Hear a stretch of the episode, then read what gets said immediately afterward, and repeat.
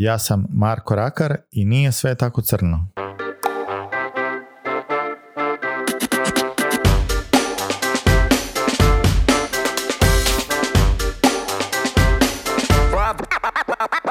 Bez obzira što je moj večerašnji gost, uh, kažu neki ono, crn u duši izvana i sve, neće biti sve tako crno. Ja pozdravim Marka Rakara, bok. Bok. Jer ovaj, stvarno te nisam mogao nagovoriti da uzmeš bijelu majicu, pa sam to morao ja sad napraviti. A odakle mi je bijela majica? Pa, dobro, mogao sam ti ja jednu. A kad, Ne, se, ne, zad- ne. kad te zadnji put neko vidio uopće ovaj, Dakle, u, u zadnji puta, to, to smo u biti malo prije pričali, dakle moj sin koji je sada ono, solidno punoljetan, ovaj, me vidio prvi put u bijeloj majici kad je imao 8 godina. Ja mislim da je to zadnji puta da sam bio u bijeloj majici. Dobro. Ovaj, pitanje odmah na početku, uh, kao Microsoft freak, jer mislim ti si ono, vjerojatno naj, ono, čovjek koji najviše brani Microsoftove te, tehnologije, vjerojatno te ljudi uh, u Microsoftu ono drže neku tvoju malu sliku i vele, evo ima neki tamo u Hrvatskoj. Jel ti sad smeta što je ovaj tu, Iskreno sumnjam. sumnjaš? A jel te smeta ovo tu što je? Što? Ovo, ja, pa mislim, znaš, ja sam A dobro, nekad narasteš, kupit ćeš si ozbiljnim kompjuterom. E, pitanje, imaš neke dodirne točke sa mojim gostom Zuhrom, ako se ja ne varam, jel? Je, je, je, da, da, da. Ovaj, dakle, u onom jednom totalno bizarnom slijedu okolnosti koji je teško za objasniti. Dakle, tamo neki krajem 80 Zuhra i ja smo ono švercali kompjutere skupa. Ono, Ono, više nego jedan put. Zuhra, Zuhra, sad sam saznao nešto o tebi što nisam znao. E, uzbiljimo se, trenutak je jako ozbiljan, zbog čega smo se mi zapravo našli ovdje. E, za početak, reci mi, šta ćemo s ovom koronom? Si bio u Zadru? Nisam, nisam bio u Zadru. Znači, sve ok. Sve- Na pristojno smo razdaljeni, ti i ja, to je sve ok. Da, sumnjam da će pomoći, ali, ali ok. Nego, ovaj, e, daj mi samo nešto objasni.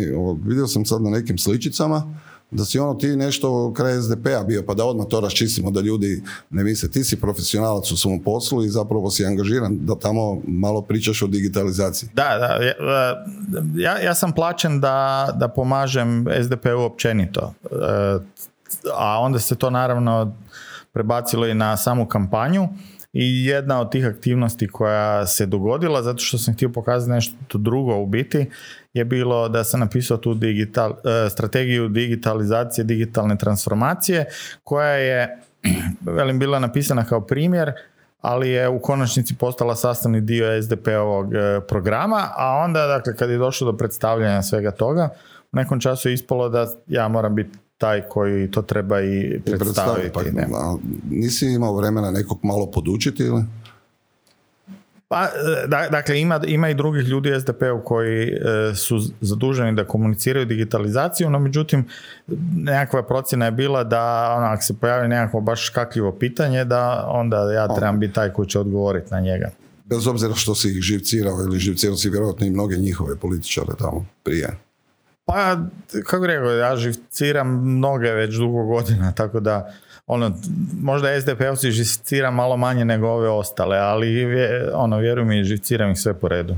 Pa dobro, to je u redu. E, živciraš si zato, pravo zato što govoriš istinu i ono, e, mislim ja sam te tako upoznao, moramo malo ljudima reći kako smo se nas dvojice upoznali i zašto smo na ti, ne? Da. Da kad sam ovaj, počinjao svoju priču, e, ono, rekli su mi pozovi Marka Raka, rekao, zakaj da zovemo čovjeka, ono, ma veli, on mu te sigurno živcirali, bušit ćete, ono, govorit ćete, sve, na kraju smo završili dobro, jedemo one čokoladice male, baš se dobro družimo. Je, je, je.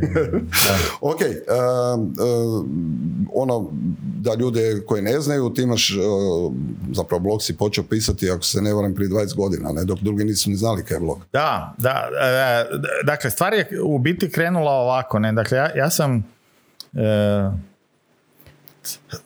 dakle, ono, u početku je zemlja bila ušarena kugla, ne, e, i onda ne malo kasnije, nakon dinosaura i svega, ovaj, došao internet, ne, dakle, ja sam svoju prvu e, mail adresu imao tamo 87. godine, ne, u to doba si morao imati dozvolu da imaš email adresu i ta adresa bila e, meni dodijeljena na institutu Ruđer Bošković, ne, na tom famoznom ho- hostu koji se zvao Olimp. olimp.co.u. Ne, to je to onda pao? To je bio pad Olimpa poslije, jel? Da, da, koju godinu po, poslije, ne, ali uglavnom, dakle, to je bila moja prva mail adresa.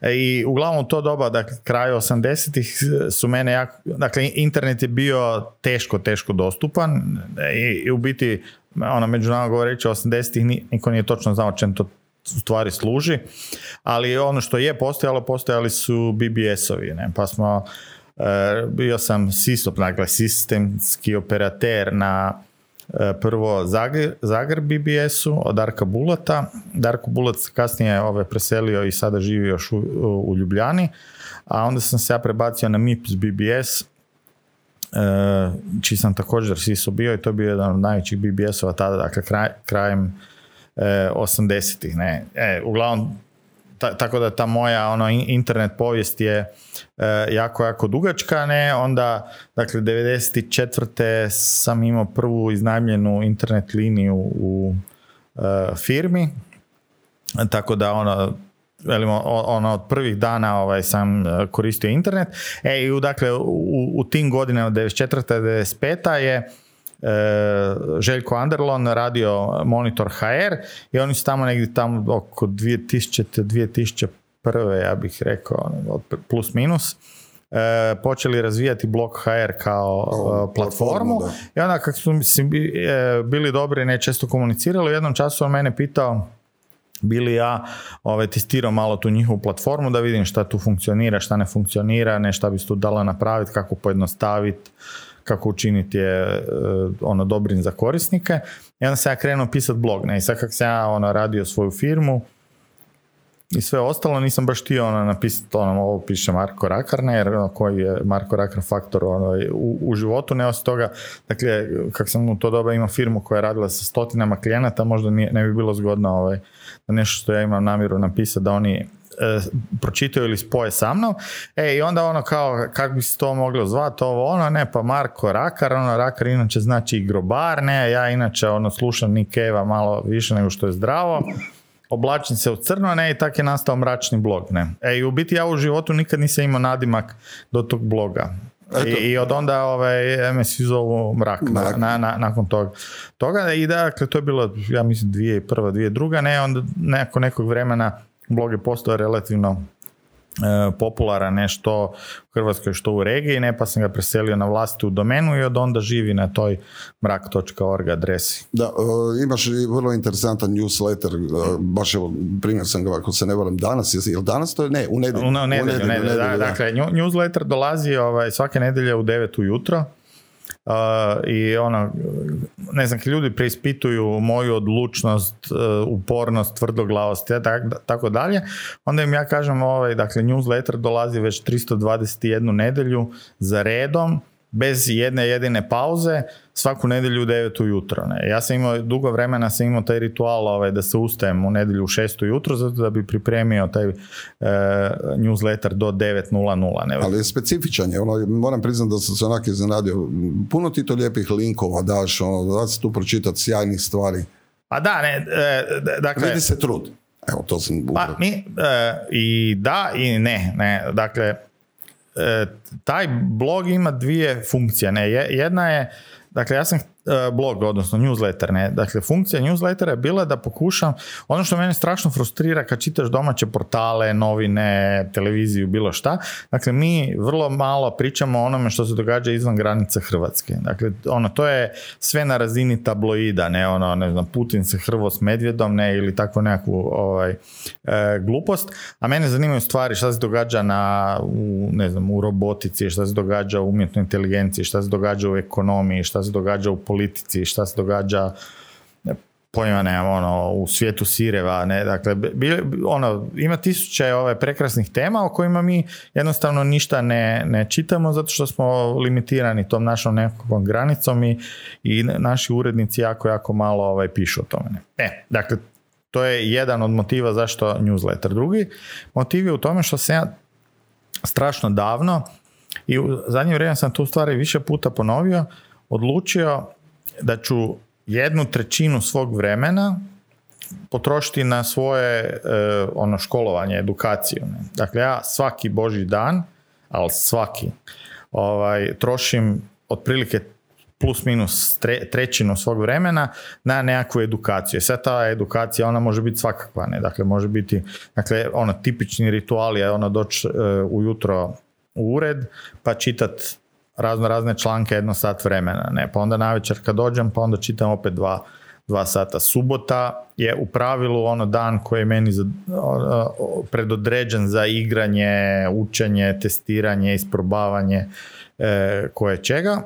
I onda nedelja, ono, dakle, dan odmora je u biti e, ko stvorena, ne znam, za neku knjigu, učenje, čitanje Zapravo i onda i kroz newsletter transferiraš te e, svoje... I u biti ne, obzirom da ja pročitam, ovaj, dakle, ja, ja imam nekak software ne, s kojim pratim jedno 200-300 web sajtova i ono, čitam te članke, ono, svaki boži dan, ono, stotine njih, ne. Dakle, mislim, ne, nekima pročitam samo naslov, pa mi je dosadno, pa odem dalje, ne. Neke pročitam do prve trećine, pa e, odustanem, ne, ali mnoge od njih pročitam do kraja. E, i uglavnom, dakle, te koje ja odaberem da su mi zanimljivi, onda ih e, označim, ono bookmarkiram, ne, ono stavim u nekakve favorice i onda, ovaj, dakle, sada subotom prije ove nedeljom ujutro, ono, dođem i onda pokušam od tih silnih stotina i tisuća linkova koje sam skupio, e, napraviti nekakav smisleni newsletter u deset točaka. to je nešto ko hide po mi nekad s glazbom, ono, mi smo hvatali ono glazbene brojeve i to je to. Pa tako je, ne? Tako je. E. Čuj, spomenuo si svoj ured, dakle ja moram priznati da sam ostao fasciniran zapravo svom uredom, a sad si mi malo prije rekao da su mnogi političari plakali tamo kod tebe. Nam je tvoj ured je onako ono, stvarno demonstracija sile recimo. A ni, ne, ja, ja, kad, dakle... Jel bio ministar Čorić tamo kod tebe? Vidim da si ga nešto još. raspilio, nije još? Nije još, nije još. Ali ovaj, doći će vrijeme možda i za njega. Ne?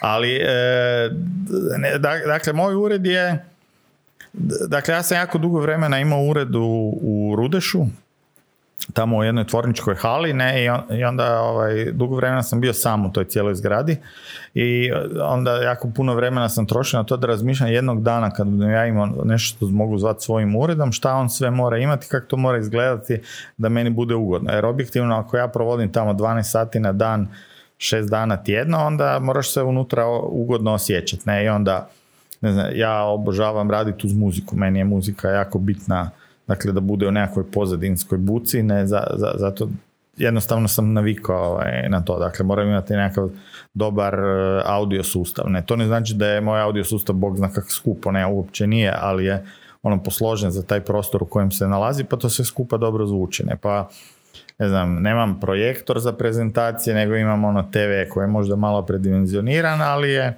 ok, opet ni televizori više nisu nešto, ne imam puno tokom godina, zadnjih 25 godina sam skupio dosta tog dizajnerskog namještaja, neko je ono, e, ja bih rekao, nadam se relativno ukusno odabran, pa ono ima tamo puno vitre, puno starih e, arhitekata koji su radili nekakve stolce, sofe, ove, one, nekakve, većina toga je original, dio su replike, ono, jer ono, objektivno nema novaca za sve. Čovjek se dobro osjeća osim kad sjedne tam prek puta tebe, ti na svoju stolicu, a mi svi ostali na ono, ja to zovem, uh, kako se to kaže, ono kod psihijatra kad dođeš po legneš. Pa da, imaš taj kauč ne, i možeš lijepo fino sjesti i ispričaš šta te muči u tom času. Ne? Dakle, to je, to je nekako ideja. Ne? Ali velim, ono, poanta tog ureda je uglavnom zato da se ja, prvenstveno ja osjećam u njemu ugodno. Ne? Zato, ono, jedna moja jako dobra prijateljica je kad je došla i, i, i gledala mene kako ja radim u tom uredu i ona me kaže, gle pa ti sebi sagradio dnevni boravak. to je onako jedno 3-4 godine što sam bio u uredu i onda sam krenuo razmišljati da fakat ne, to je moj dnevni boravak. E, ti si komunikacijski, informacijski stručnjak i daj mi samo reci, ovaj, zanima me ono, recimo pet stvari koje bi ovaj, našim gledateljima rekao da nikako ne čine na internetu da se zaštite sebe i svoje osobne podatke. Da li to je uopće moguće? Ugasite kompjuter. Ugasite Bacite ga u vodu. A, E, pa ne, ne, znam, dakle računalna sigurnost je jedan od mojih fokusa, dakle ne, ne dominantni, ali recimo da o tome znam jako, jako puno, ne uglavnom zato što sam bio pod prismotrom države, ono, ne, relativno, jednu, da, jednu solidnu količinu vremena, pa onda, budući da se mora štititi od države, onda sam silom prilika, elim, ono, trećinu radnog dana proveo tako da, da učimo tome kako se zaštititi. Ne? Ali dakle, objektivno, mislim čovjek jednostavno treba paziti, ne? Dakle, treba imati ono dobar solidan password, treba paziti ono solidan password je nešto je ono 12, 13, 14 znakova ili, ili više. Mijenjajte svoje pasvorde. Pa ja u biti ne vjerujem u, u tu školu mijenjanja uh, pasvorda. Jer ne, ne čini mi se da je to nešto osobito ovaj, uh, mudro neka, kao ideja.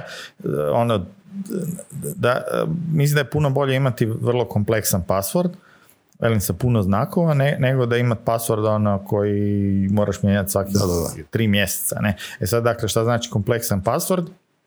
Dakle, mi imamo tu sreću da smo ono, Hrvati, Hrvati. živimo u Hrvatskoj i živimo, e, ono, govorimo vrlo egzotičnim jezikom u svjetskim okvirima i onda jednostavno uh, odaberete neku frazu ne, koja vas uh, zanima, uh, koja vam je pamtljiva ne, i teče, teče jedan slap. Ne, to je sjajan password ne, kojeg će biti jako teško razbiti. teško razbiti ne, onda još staviš nekakvu brojku plus minus za, zarez, razmak ili tak dalje i eto sjajnog passworda. E, zašto sam te to pitao? Dakle, kod nas je nas malo i da o GDPR-u po, ovaj, kažemo neku riječ, jer ono razvio se cijeli biznis uh, oko tog GDPR-a i usaglašavanja, uh, znači kako danas, kako su danas kod nas ljudi zaštićeni, kako mogu se uopće i da li se mogu uopće zaštititi u potpunosti od krađe vlastitog identiteta, uh, koje su najčešće prevare takvog tipa pa, to je, koje su najčešće? Dakle, najčešće kod nas, ili barem najčešće s one koji, s kojima sam ja imao doticaja, su dakle razno razni ljudi e, koji su otvorili nekakav attachment na, na mailu, koji je njima instalirao na njihovom mobitelu, dakle uvijek je to bio mobitel, software koji je onda u pozadini upravlja njihovim net bankarstvom. E, dakle, na to sam naletio zadnjih par godina pet, šest puta. Ovaj, razno razni ljudi su došli e, do mene sa tim istim problemom. E sad, dakle, te stvari se rješavaju tako da se telefon ono, napravi factory reset, pa onda se sve instalira e, i, iz početka. Ne? E, ali, dakle, to je tipična situacija, dakle, da dobiješ nepoznati mail od nepoznatog osobe ili od nekoga ko se ono vrlo nespretno predstavlja, ne znam, ko Hamed i onda ja kao, a, stisni na attachment, ne. I onda taj attachment proizvede neku grešku, ne, i onda ja, zašto mi je to Hamed poslao, ali u biti attachment je obavio svoj posao, on se, on se uspješno instalirao i počeo se vrtiti u pozadini. U času kad ja ovaj, ugasim ekran, E, on e, ide gledati u pozadini koja net, koja net bankarstva ja imam i koji je gore saldo i može li se što god kuna prebaciti negdje drugdje. U svakom slučaju treba biti oprezan naravno upravo na, na tim nekim sumnjivim attachmentima i mailovima da ljudi ne bi bili prevareni. E, spomenuo sam samo GDPR, da li je ta regulativa zaživjela u Hrvatskoj dobro, da li tu ima rupa, ti se ono stalno... Pa, GDPR je jedan on dosta ne, nespretan, dakle, ja kad govorim o GDPR-u obično kažem to, to, to, GDPR se desi kada pravnici pokušavaju riješiti tehnološko pitanje. Ne? A pravnici apsolutno ne razumiju kako tehnologija funkcionira i GDPR je zbog toga vrlo teško primjenjiv u cijelosti i vrlo teško ga je primijeniti na ispravan način jer tehnologija jednostavno ne funkcionira e, na, na taj način ali svejedno, e, dakle, e, e, ako niš drugo, GDPR je jako puno napravio da osvijesti ljude o problemu privatnosti, o tome što su to privatni podaci i zašto ih ne treba dijeliti uokolo i naravno na sreću budući da smo dio Europske unije, onda Europska unija u biti brine o našem interesu više nego što to mi radimo sami. Ne? Dakle, i individualno i kao država. Uh, malo ću preskočiti ono, kad čitam neka tvoje ono postove i to on vidim da si ono special target je FINA. Dakle, A, Fina, da. Zašto Fina? Moja omiljena. Ju, jutro sam ih mailao. je, znači, dopisuješ se uredno s njima kad nešto. Da, da, da, u, u Fini imam, imam posebnu ma- mail adresu na kojoj, dakle, Fina ima seriju loših iskustava sa mnom e, i onda su oni otvorili posebnu mail adresu koja služi samo zato da kad ja imam problem da im se obratim, zato da bi se oni meni javili.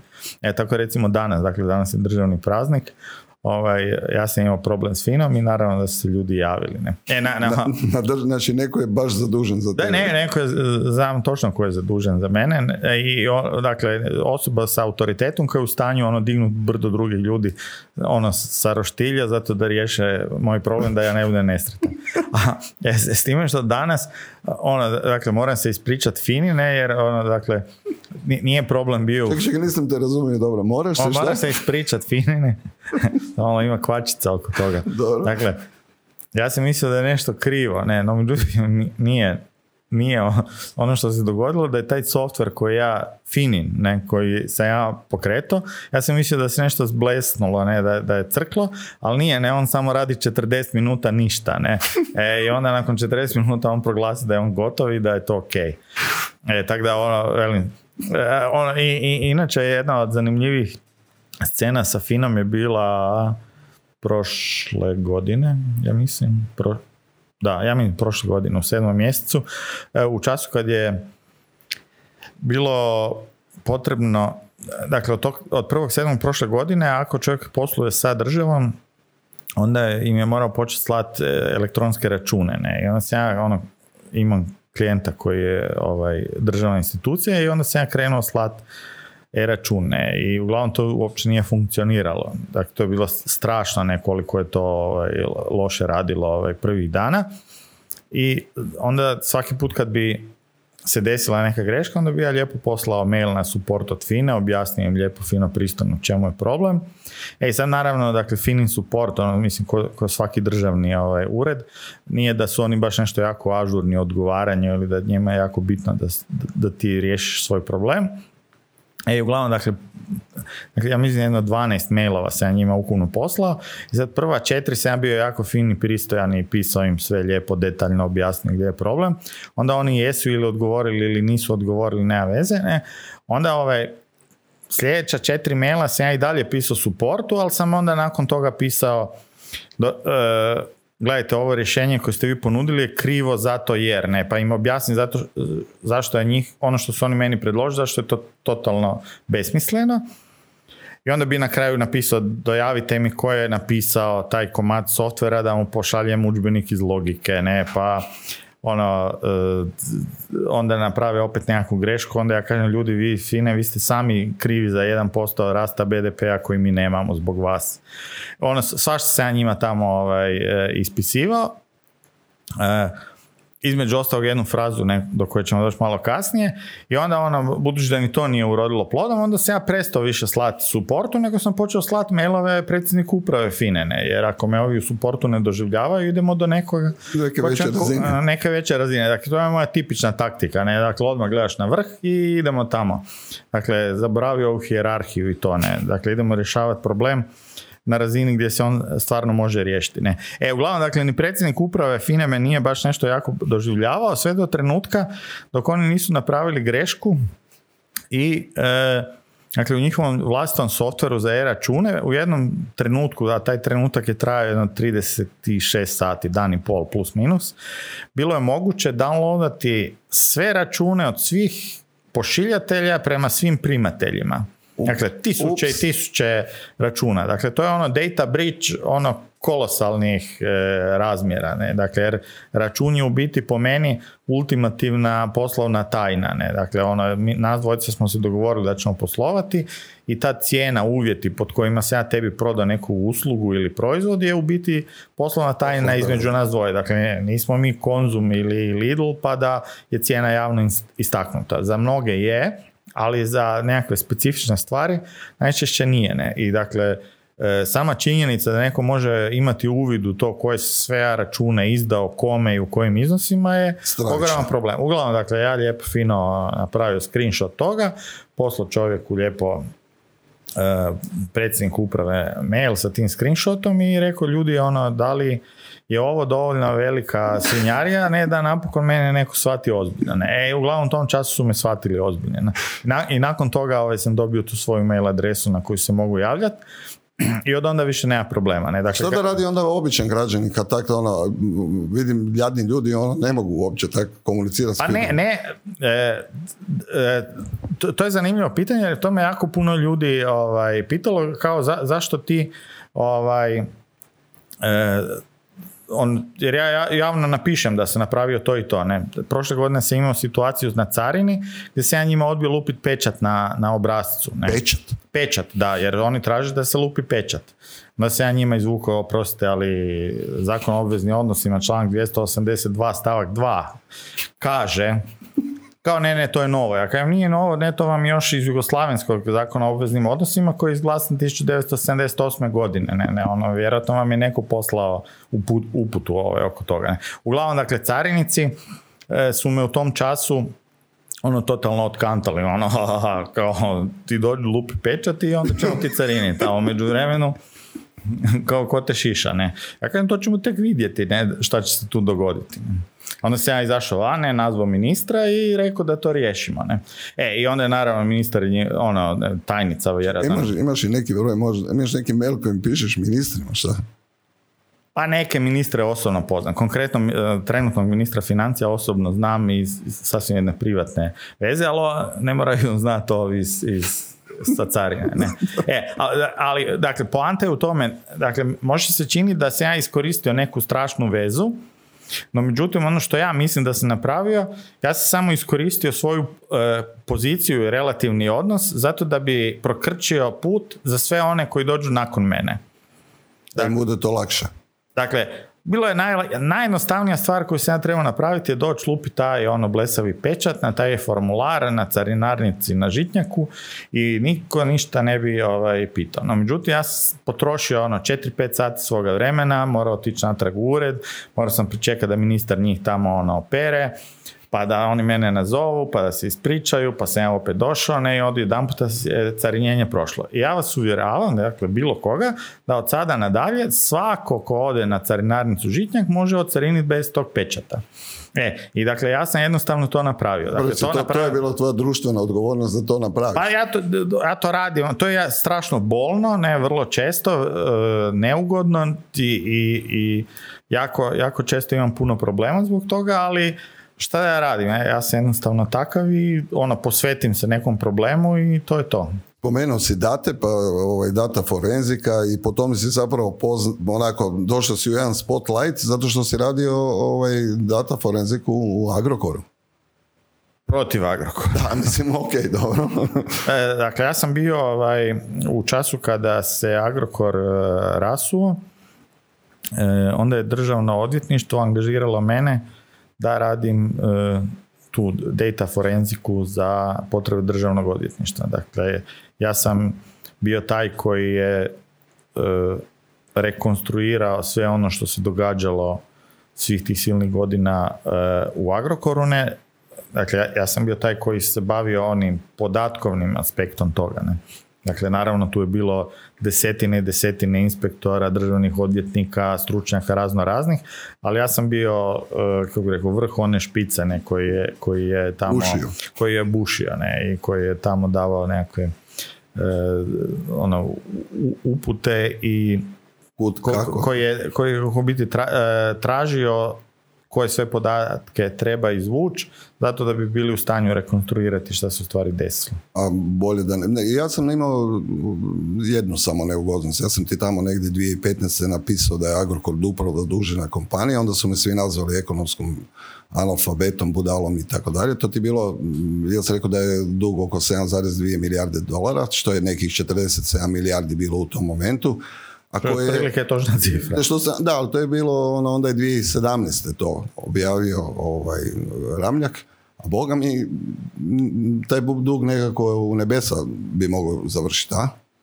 To će platiti pa svi. Ajmo, ajmo biti onak Što ti misliš kako će to završiti? Hoće li to platiti građani Republike Hrvatske na kraju? Pa mislim da neće. Mi, mi, da neće? Ne, mi, mislim da u ovom slučaju neće. e, ima puno, puno nekakvih kočnica i osigurača dakle, da se to e, ne, ne dogodi.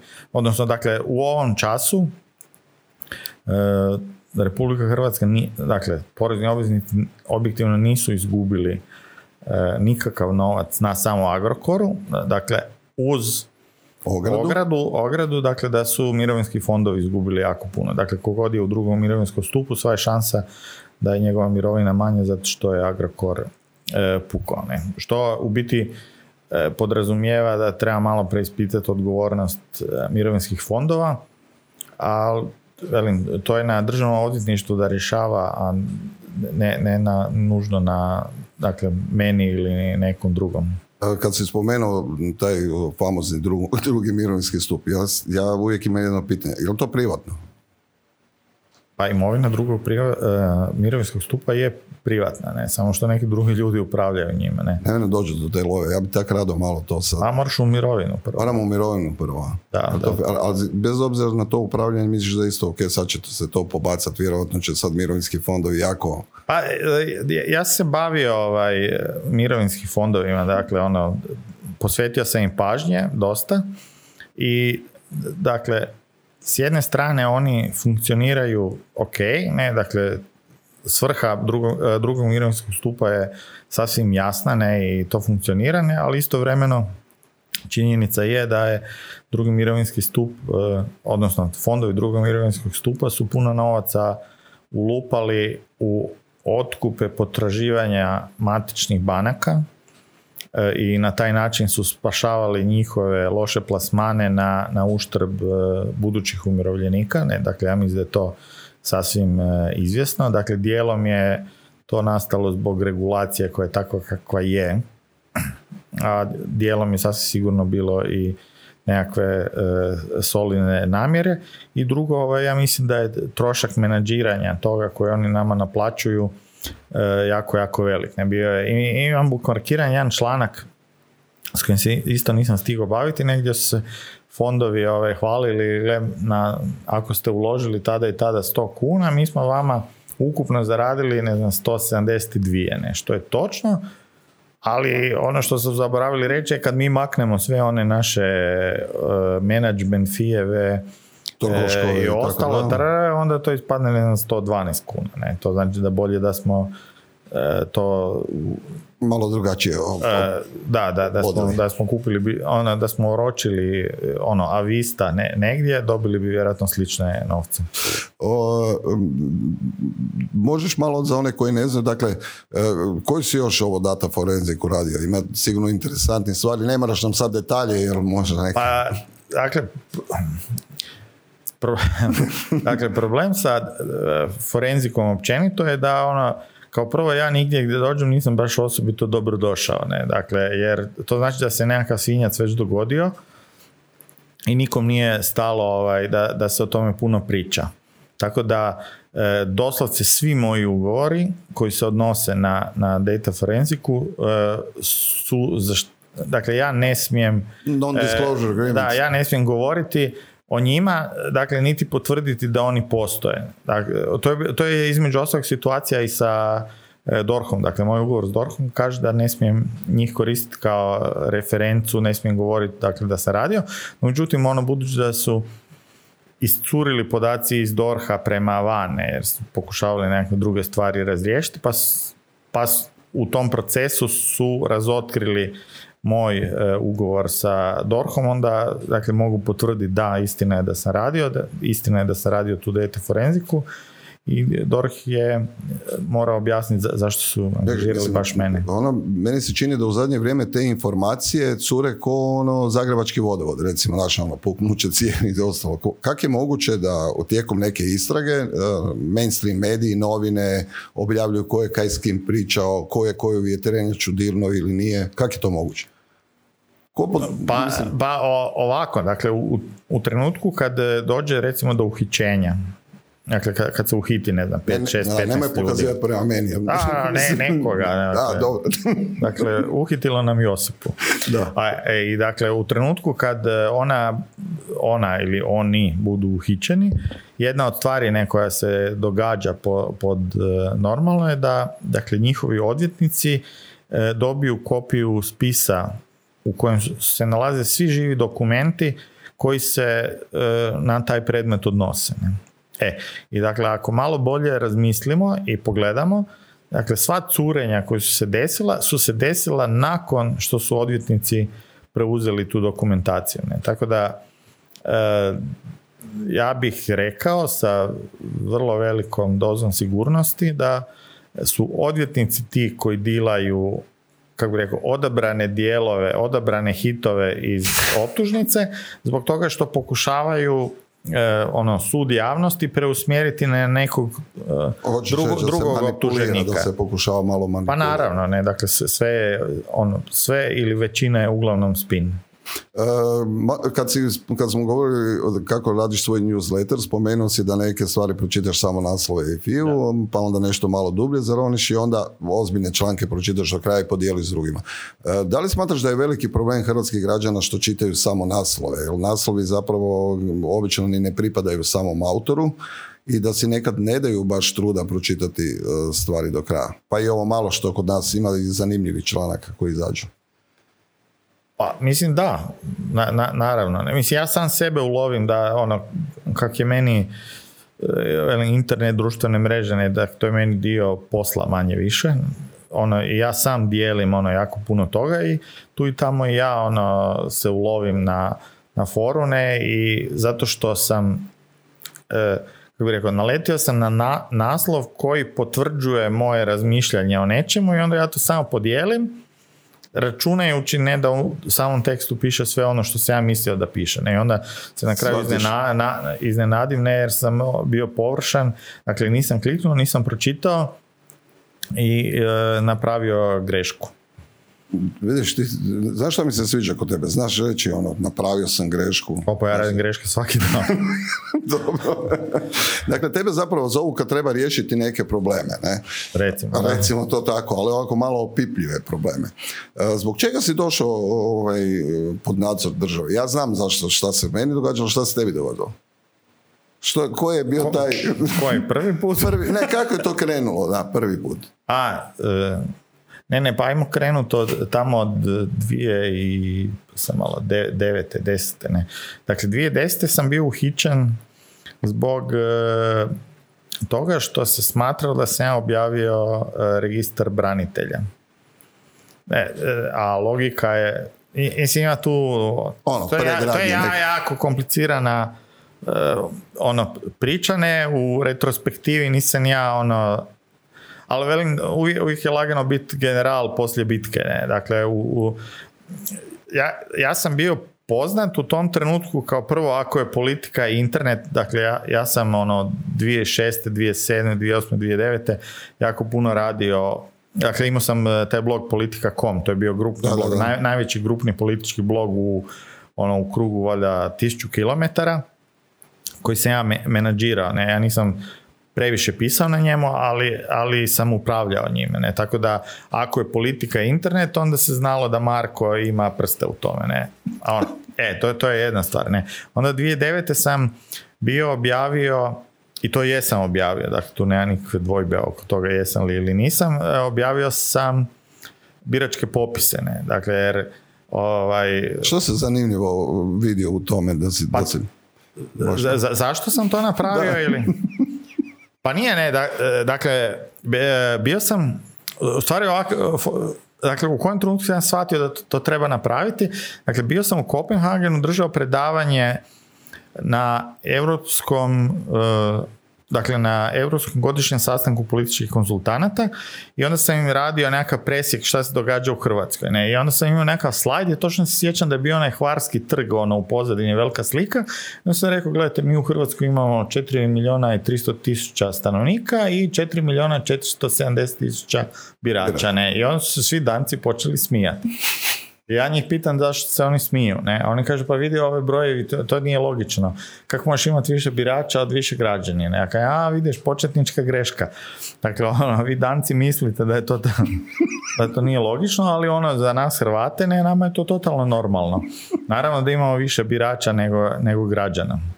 E, i uglavnom, dakle, e, e, tad sam, u biti mi je kliker upalio da kad bi ja imao taj popis birača, ja bi mogao napraviti ono algoritam, vrlo jednostavnu vizualizaciju, ako ćemo to tako reći, koja će omogućiti ljudima da shvate gdje se ta izborna prevara događa. Ne? To je bila ideja toga. Ne? E, i onda sam ja napisao nekakav blog i onda sam rekao, e, kad bi ja imao popis birača, ja bi, imam ideju kako bi ja to napravio.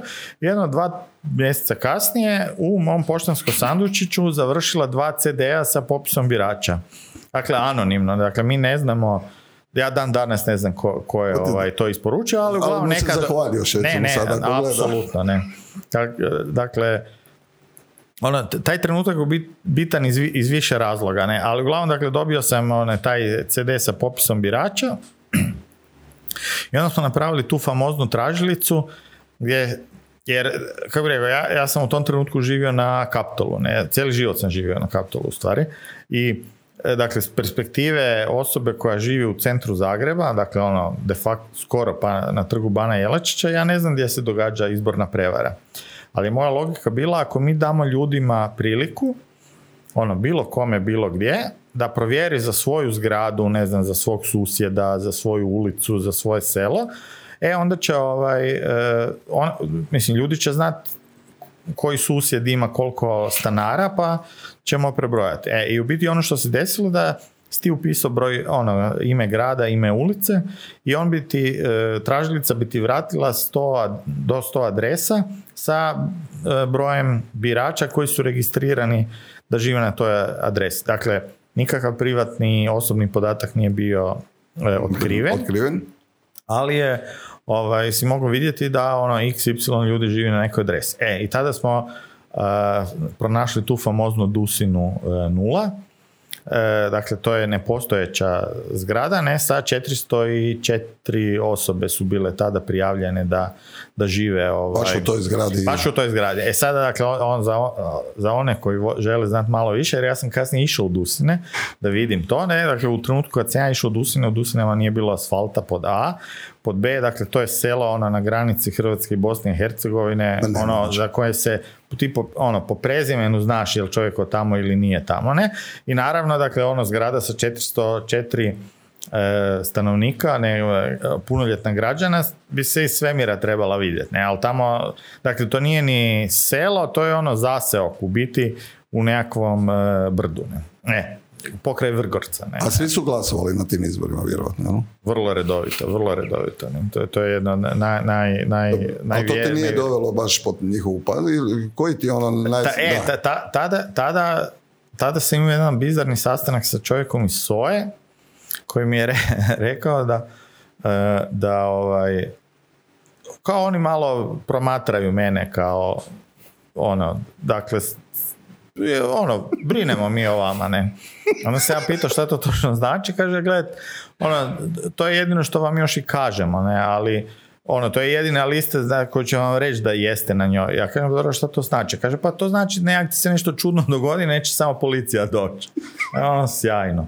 Baš e, e, i onda godinu dana kasnije, dakle, to, su, to je bila 2009. pa su bili lokalni izbori, ja sam tada vodio kampanju za Josipa Kregara, za gradonačelnika Zagreba i to je bio prvi puta da, da je neko Bandića natjerao u drugi krug i u biti mi smo tada postigli bolji rezultat nego sad na ovim prethodnim izborima 2017. Ne? I kao lista i, i, i kao gradonačelnički kandidat. I onda nakon toga ovaj, na, na temelju uspjeha te kampanje me bio angažirao eh, Ivo Josipović za predsjedničku kampanju 2010.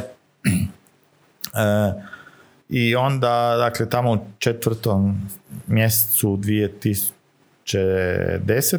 je bio objavljen taj registar branitelja. Ne? E sad, e, dakle, činjenica je da sam ja se dobrovoljno išao javiti u policiju, ne, a išao sam se javiti zbog toga što je onaj Đakić iz Virovitice, Prije- On- prijetio. ovaj, obitelj, onaj, ove mladiće i to. E, to, to, to, taj, taj je prijetio ne, da treba katran perje i t- tak dalje, dakle ne, nekakva ovaj, vrlo eksplicitna priča je bila namijenjena za onoga ko je to objavio, a A ti baš ne možeš biti crn cijeli...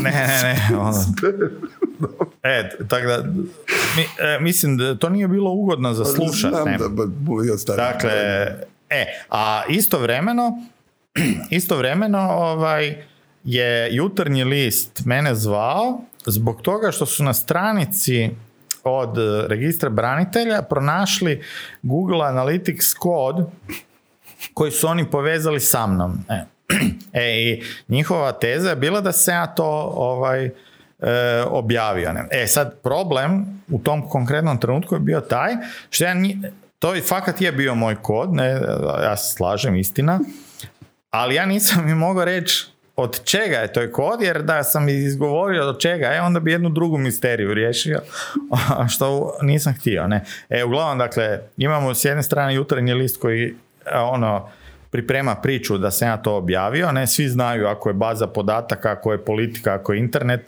ono, dakle, ili, je Ma- Marko ili on zna ko je. Ovaj, I istovremeno imaš ovoga tamo ne koji ono, griju katrani i, i paraju jastuke. Ne? Dakle, e, i sad ja se čujem sa predsjednikom ono, Josipovića, on me spoji sa njegovim e, savjetnikom za sigurnost, ne mi razgovaramo, ja ono totalno unezvjeren, dakle, apsolutno ono, Ni ono, ne, ne, ne, ne, ne znam šta bi uopće rekao i kaže, gle, ono, nazvat ćemo, pričekat ćemo sad jutro, ne, jer je to bilo nešto navečer, nazvat ćemo policiju, onda ćemo se dogovoriti. Ne? I, I ok, ja cijelu noć bio budan, ono, ko zombi, E, ujutro, ne znam, oni mene nazovu, gle, odi tamo i tamo, ono, i razgovaraj s tim ljudima, objasni šta se dogodilo i to je to, ne. E, i uglavnom, dakle, ja sjednem lijepo ovaj, u auto, odem u ravnateljstvo policije u Ilicu, tamo popričam s nekakvim ljudima, oni kažu, dobro, ne, gle, ajmo, ono, znaš, ovo je ravnateljstvo policije, mi tu ne možemo ono nominalno, dakle mi ne istražujemo stvari ovdje, nego moramo tići u Heinzlovu, ne. Kao pa idemo u Heinzlovu, jer tamo je centrala za Zagreb, ne. Ja ok, nema problema, ne. Uglavnom, ja dođem do Heinzlova, dakle to je ono vožnja bila 25 minuta od Ilice do, do Heinzlove, i mene već zovu s nove TV i pitaju, Rakare, su li tebe uhapsili zbog e, e, registra branitelja? Ja, Ko, ko je uhapsio koga?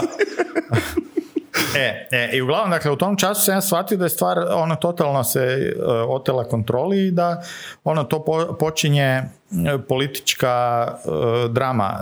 Mi- Mislim, ja općenito, dakle, danas ljudi su zaboravili kako je to izgledalo, ne, ali ja kada pokušavam objasniti razmjere tog registra branitelja, onda im kažem, kad je Papa umro ili kad je Tito umro, ne, onda je večernji tisko jedno posebno izdanje. Kad je Papa umro, jedno posebno izdanje. Kad je Franjo umro, jedno.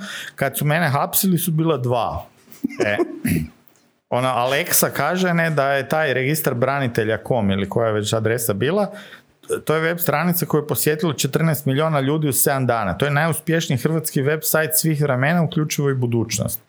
Dakle, mi to već danas znamo, ne, da je najuspješniji ikada. Ne. Dakle, to je, ono, velim, to, totalna drama, ne. Ali ti si bio u centru te drame i to je... Ja, ja sam bio ono, u, ono, u vrlo neugodnom centru, ne, uglavnom oni su mene tamo posjeli, onda su oni mene kao nešto ispitivali, pa su oni mene pitali bili ja išao e, na, na ovaj... Poligraf?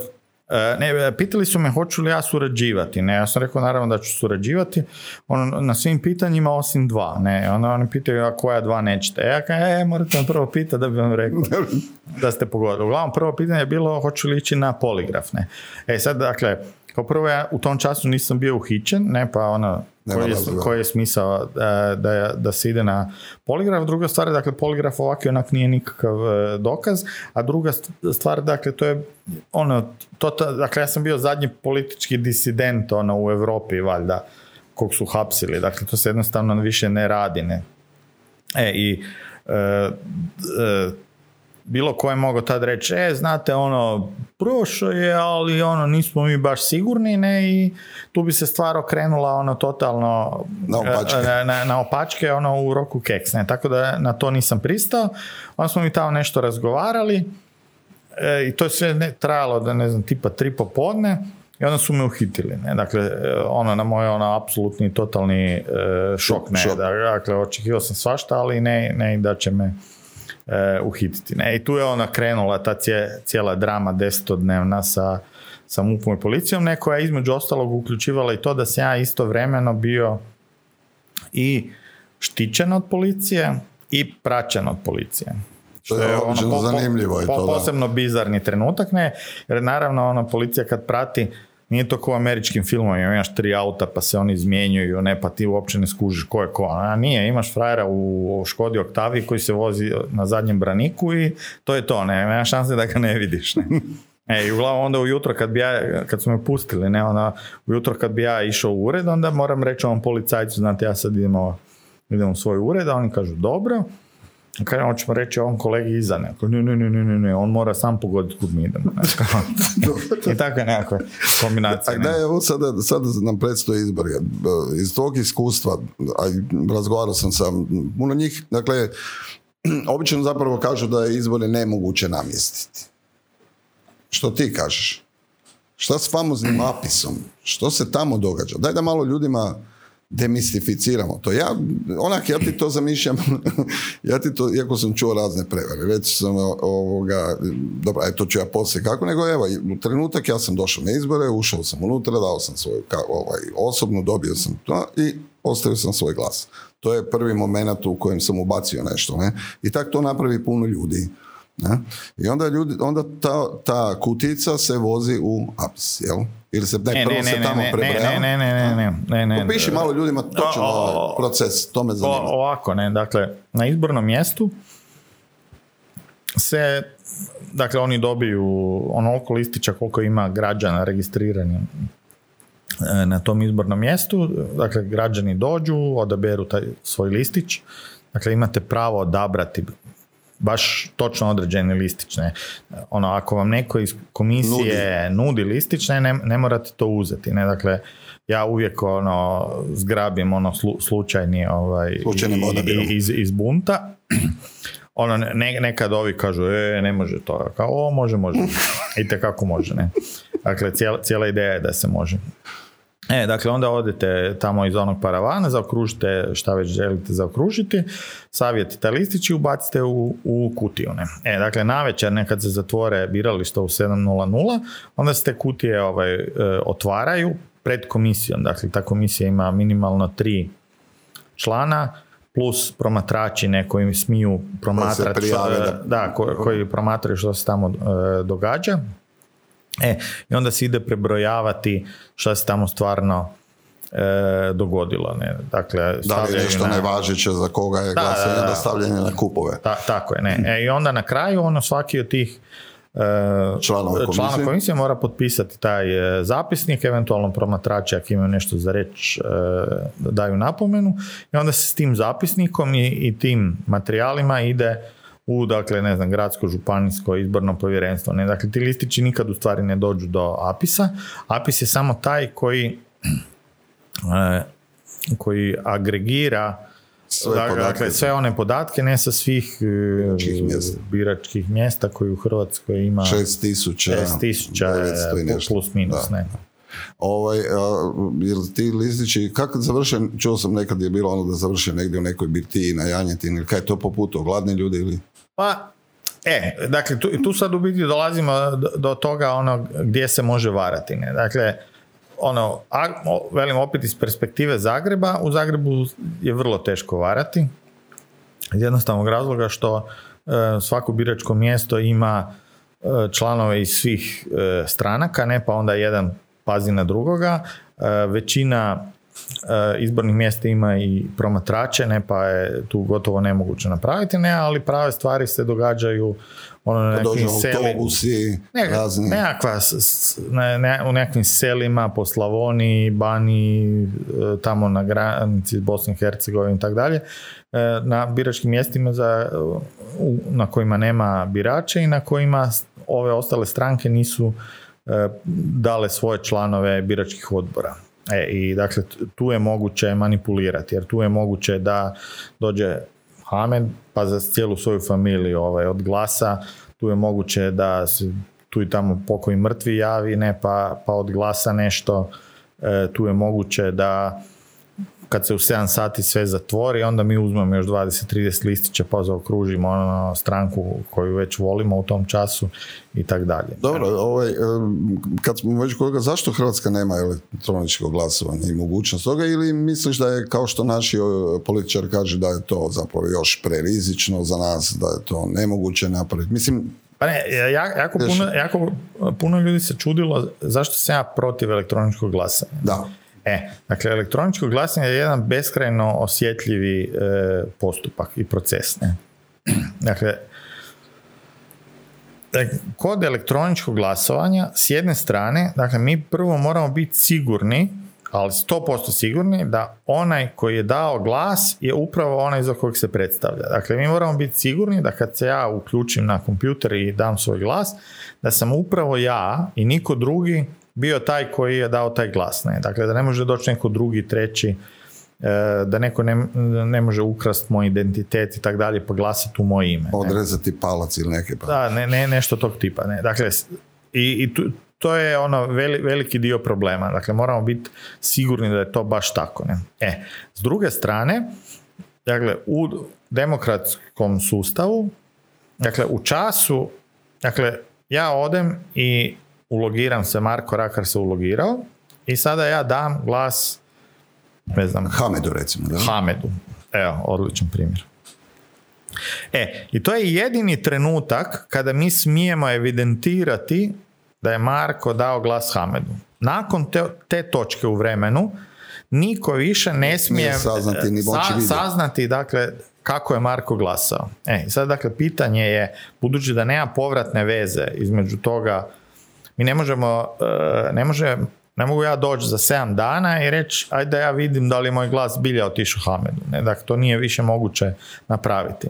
E, i dakle mi moramo biti to 100, ono ne 100%, nego 10.000% sigurni da je moj glas otišao baš Hamedu, jedino Hamedu i da niko kasnije u lancu nije mogao Hameda pretvoriti u Škoru, Plenkovića, Bernardića, e, bilo, bilo koga drugoga. Ne? I to, to je nevjerojatno kompleksni e, problem.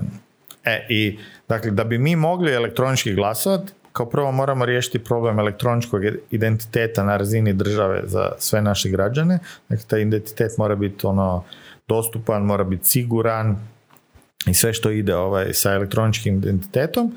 S jedne strane, s druge strane, dakle, ta aplikacija koja evidentira moj glas, koja posprema taj moj glas, e, ona mora biti u bunkeru. Apsolutno. Ne, ne, ne, ne, upravo obrnuto. Ne. Dakle, ona mora biti javno dostupna svima i dakle, svi mi, dakle, Marko, Hamed, Škoro, Plenković, e, Bernardić, dakle, ne, ne, da se ne, Ivan Pernar, Grmoja, da se ne, Grmoj, da, da se dakle, ne svi oni moraju imati uvid u taj software, u taj kod i svi mi moramo sjesti za stol i reći, ok, Dakle, mi se svi slažemo da šta god ispadne iz ovog procesa, da je to neupitno. Ne? Dakle, u, u hrvatskoj demokraciji mi možemo zamjerati jako, jako puno toga i puno ružnih stvari se događalo kod nas i događa se svaki dan.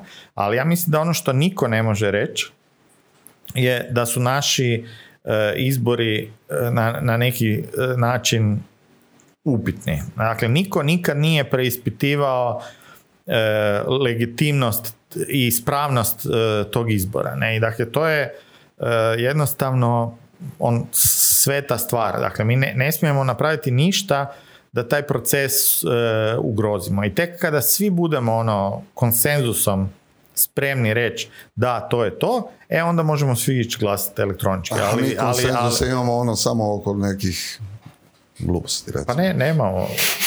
Pa ne, ne, ne, nema, nemamo. Ne, ne, ja si posao si onako, počeo si govoriti nešto pozitivno, pa rekao da te vratim u onu mračnu tajnu. da, ma oko malo toga imamo konsenzus. Evo, ok, ajmo malo sad o političarima koji smo jedan i drugi upoznali i tako dalje, nećemo ih imenovati to. Međutim, ono, zanimljivi su ti odnosi i ko zapravo sve dolazi u našu politiku. Evo malo recimo o zadnjem sazivu Sabora, on više sad ne postoji, pa onda možemo, jesi bio zadovoljan sa zadnjim sazivom Sabora? Koliko bi recimo ljudi... ne, ne znam, nije ih bilo. Ono, većinu vremena nikog nije bilo u sabornici, pa je teško stvoriti dojam o ljudima. Ali, ovaj, znaš kako ljudi kažu, ljudi puno rade, ne, ono, kao, oni ipak tamo imaju puno hodnika gdje se moraju sastajati. Misliš? Ha? Misliš? A ne znam, evo, jesi ti bio u saboru, jesi gledao te procese, mislim, to Jesam, jesam, kako ne, ne. Kako, kako iz tvoje perspektive to izgleda? Recimo, Zuhar je rekao da mu je najbolji restoran, ne? da dobiš ono bečki ko zahodsku školjku veliki, da je to to i platiš 12 kuna, njemu je to super. Pa, e, da, moja, moja primjedba na saborski restoran. Jednog dana kad ja postanem predsjednik, dakle obračunat ćemo se s tim restoranom zato što oni rade kolače s margarinom, ne, a ja ne volim, ono, to je ono baš puno masnije, ono, kalorična bomba. Dakle, to, ja to zovem tu hranu općenito, dakle oni rade jako masnu hranu u tom restoranu. Nije, pa nisu naši sagorski zastupnici, naši su baš onak. Svi su šlang. Svi, su šlang, da. Da, da ne, ne, baš, ne. E, uglavnom, dakle, ja to zovem biodizel, ne, dakle, to da iscijediš taj bečki i staviš u tank, auto bi išao na to. Dakle, to je ono meni strašno. E, a, ja, a taj restoran je navodno najbolji dio, ne, ono, očajnu kavu rade ovaj, u Saboru, ne. Oni, dakle, ne, ne znaju te aparate podesiti, temperaturu, trebalo bi im Nika Rosija posla da ih nauči kako se kava radi, ne. Dakle, to je to, e, a to je najbolji dio Sabora, ne, a zakoni, kako ih rade, ne, dakle, ja mislim da je zadnji, taj deveti saziv Sabora je baš karikatura u biti saborske, e, odnosno parlamentarne demokracije, jer dakle mi jesmo parlamentarna demokracija i sabor bi bil mor, po svojoj prirodi, dakle bi moralo biti ono vrhovno mjesto negdje se... Krem de la krem. Tako je negdje. Pa ne, ne nužno krem de la krem, nego dakle to je mjesto, to bi trebalo biti mjesto gdje se bistre e, stvari, gdje imamo debate, ne, gdje raspravljamo o finim nijansama zakona i tako dalje. Ne, no međutim, naš, naš sabor se nažalost pretvorio jednu ono blesavu glasačku mašinu gdje onda ovi, ne znam, plavi, oni hvale ovaj ono nevidljive napore vlade ne da nešto napravi učini boljim. Ovi e, crveni ne, oni se sablažnjavaju i ono hoće ove druge da odune jer su korumpirani, nesposobni ovakvi i onakvi. I u biti ne, ono, svi se sastanu u petak ono u jedan, ono odglasaju što trebaju odglasati, pojedu taj zadnji bečki ili ono pohane lignje što je valjda petkom na meniju i onda svako u svoj auto i, i, u, i, i, i doma. Ne. I, e, I to je to, ne, dakle, to je jednostavno strašno, ne, dakle, to, a ako se gleda kako drugi parlamenti širom svijeta funkcioniraju, vidjet ćete da je, ono, ovaj naš jednostavno komedija, ne, ono što je posebni problem zadnjeg saziva sabora, ja sam, ono, često sam išao gledati taj sabore, da je ta sabornica gotovo uvijek bila apsolutno e, pusta, ne, i to je nešto beskrajno tužno, i, i, i poražavajuće ne i, i nadam se da se to više nikad ne bude pa ja se isto nadam da neće ovaj, se to više dogoditi mislim ovaj deseti saziv ćemo preskočiti u 11. sazivu sabora se sigurno neće to više događati pa ne znam, ne, dakle, mislim, ono, moramo se nadati, ne, dakle, moramo ne, ne, ne, ne, smijemo, ne smijemo izgubiti e, ono, nadu da će biti bolje, ne, jer ako to izgubimo, onda ne znam, ono, na autobus i u Irsku. A već su, već puni su, puni su ti autobusi nekak. Uh, daj samo da se, ima jedna zgodna anegdota, ako se sjećam dobro. Ti si nešto pokušavao digitalizirati mirovinski ili gdje si bio, u kojem si ti sustavu? A, jesam, da. Ne, ne, ja, ja je, dakle, ne sam da sam pokušao, nego, nego sam i digitalizirao ono, ne, ne, ne, neke dijelove. Pa da, zato što je tamo otpor, otpor struktura, ne. Što bi rekao Bozanić, na, dijel, na, dijel, kako, na dijelu je grijeh strukture što su ga omogućili zakoni protivni čovjeku. Ne. E, uglavnom, Zavod za mirovinsko, to je posebna vrsta ovaj, ono, destilirane nesposobnosti, ako ćemo to tako reći. E, dakle, u doba te SDP-ove vlade 2011. do 2015. 2014. sam ja puno radio ovaj, na analitici šta se tamo sve događa, gdje ko krade, kako i tako dalje. Ne? I to je bilo zastrašujuće ovaj, promatrati šta, šta se tamo sve događa, e, događa na svim razinama. Ne? Tako da ja se bavio, ne, ne znam, u jednom času smo ustanovili ovaj, da e, Zavod za mirovinsko nije imao OIB-ove jednog ono zabrinjavajućeg broja umirovljenika. E, pa onda je tu bilo pitanje ovih ljudi koji su odavno umrli, ali i dalje dobijaju mirovinu. I, mislim, bilo je, bilo je svega i svačega. Ne? Onda sam se bavio sa dječjim doplatkom i tko dobije dječji doplatak pod kojim uvjetima, ne, pa onda... Nije valjda da je tamo bilo zastrašujuće?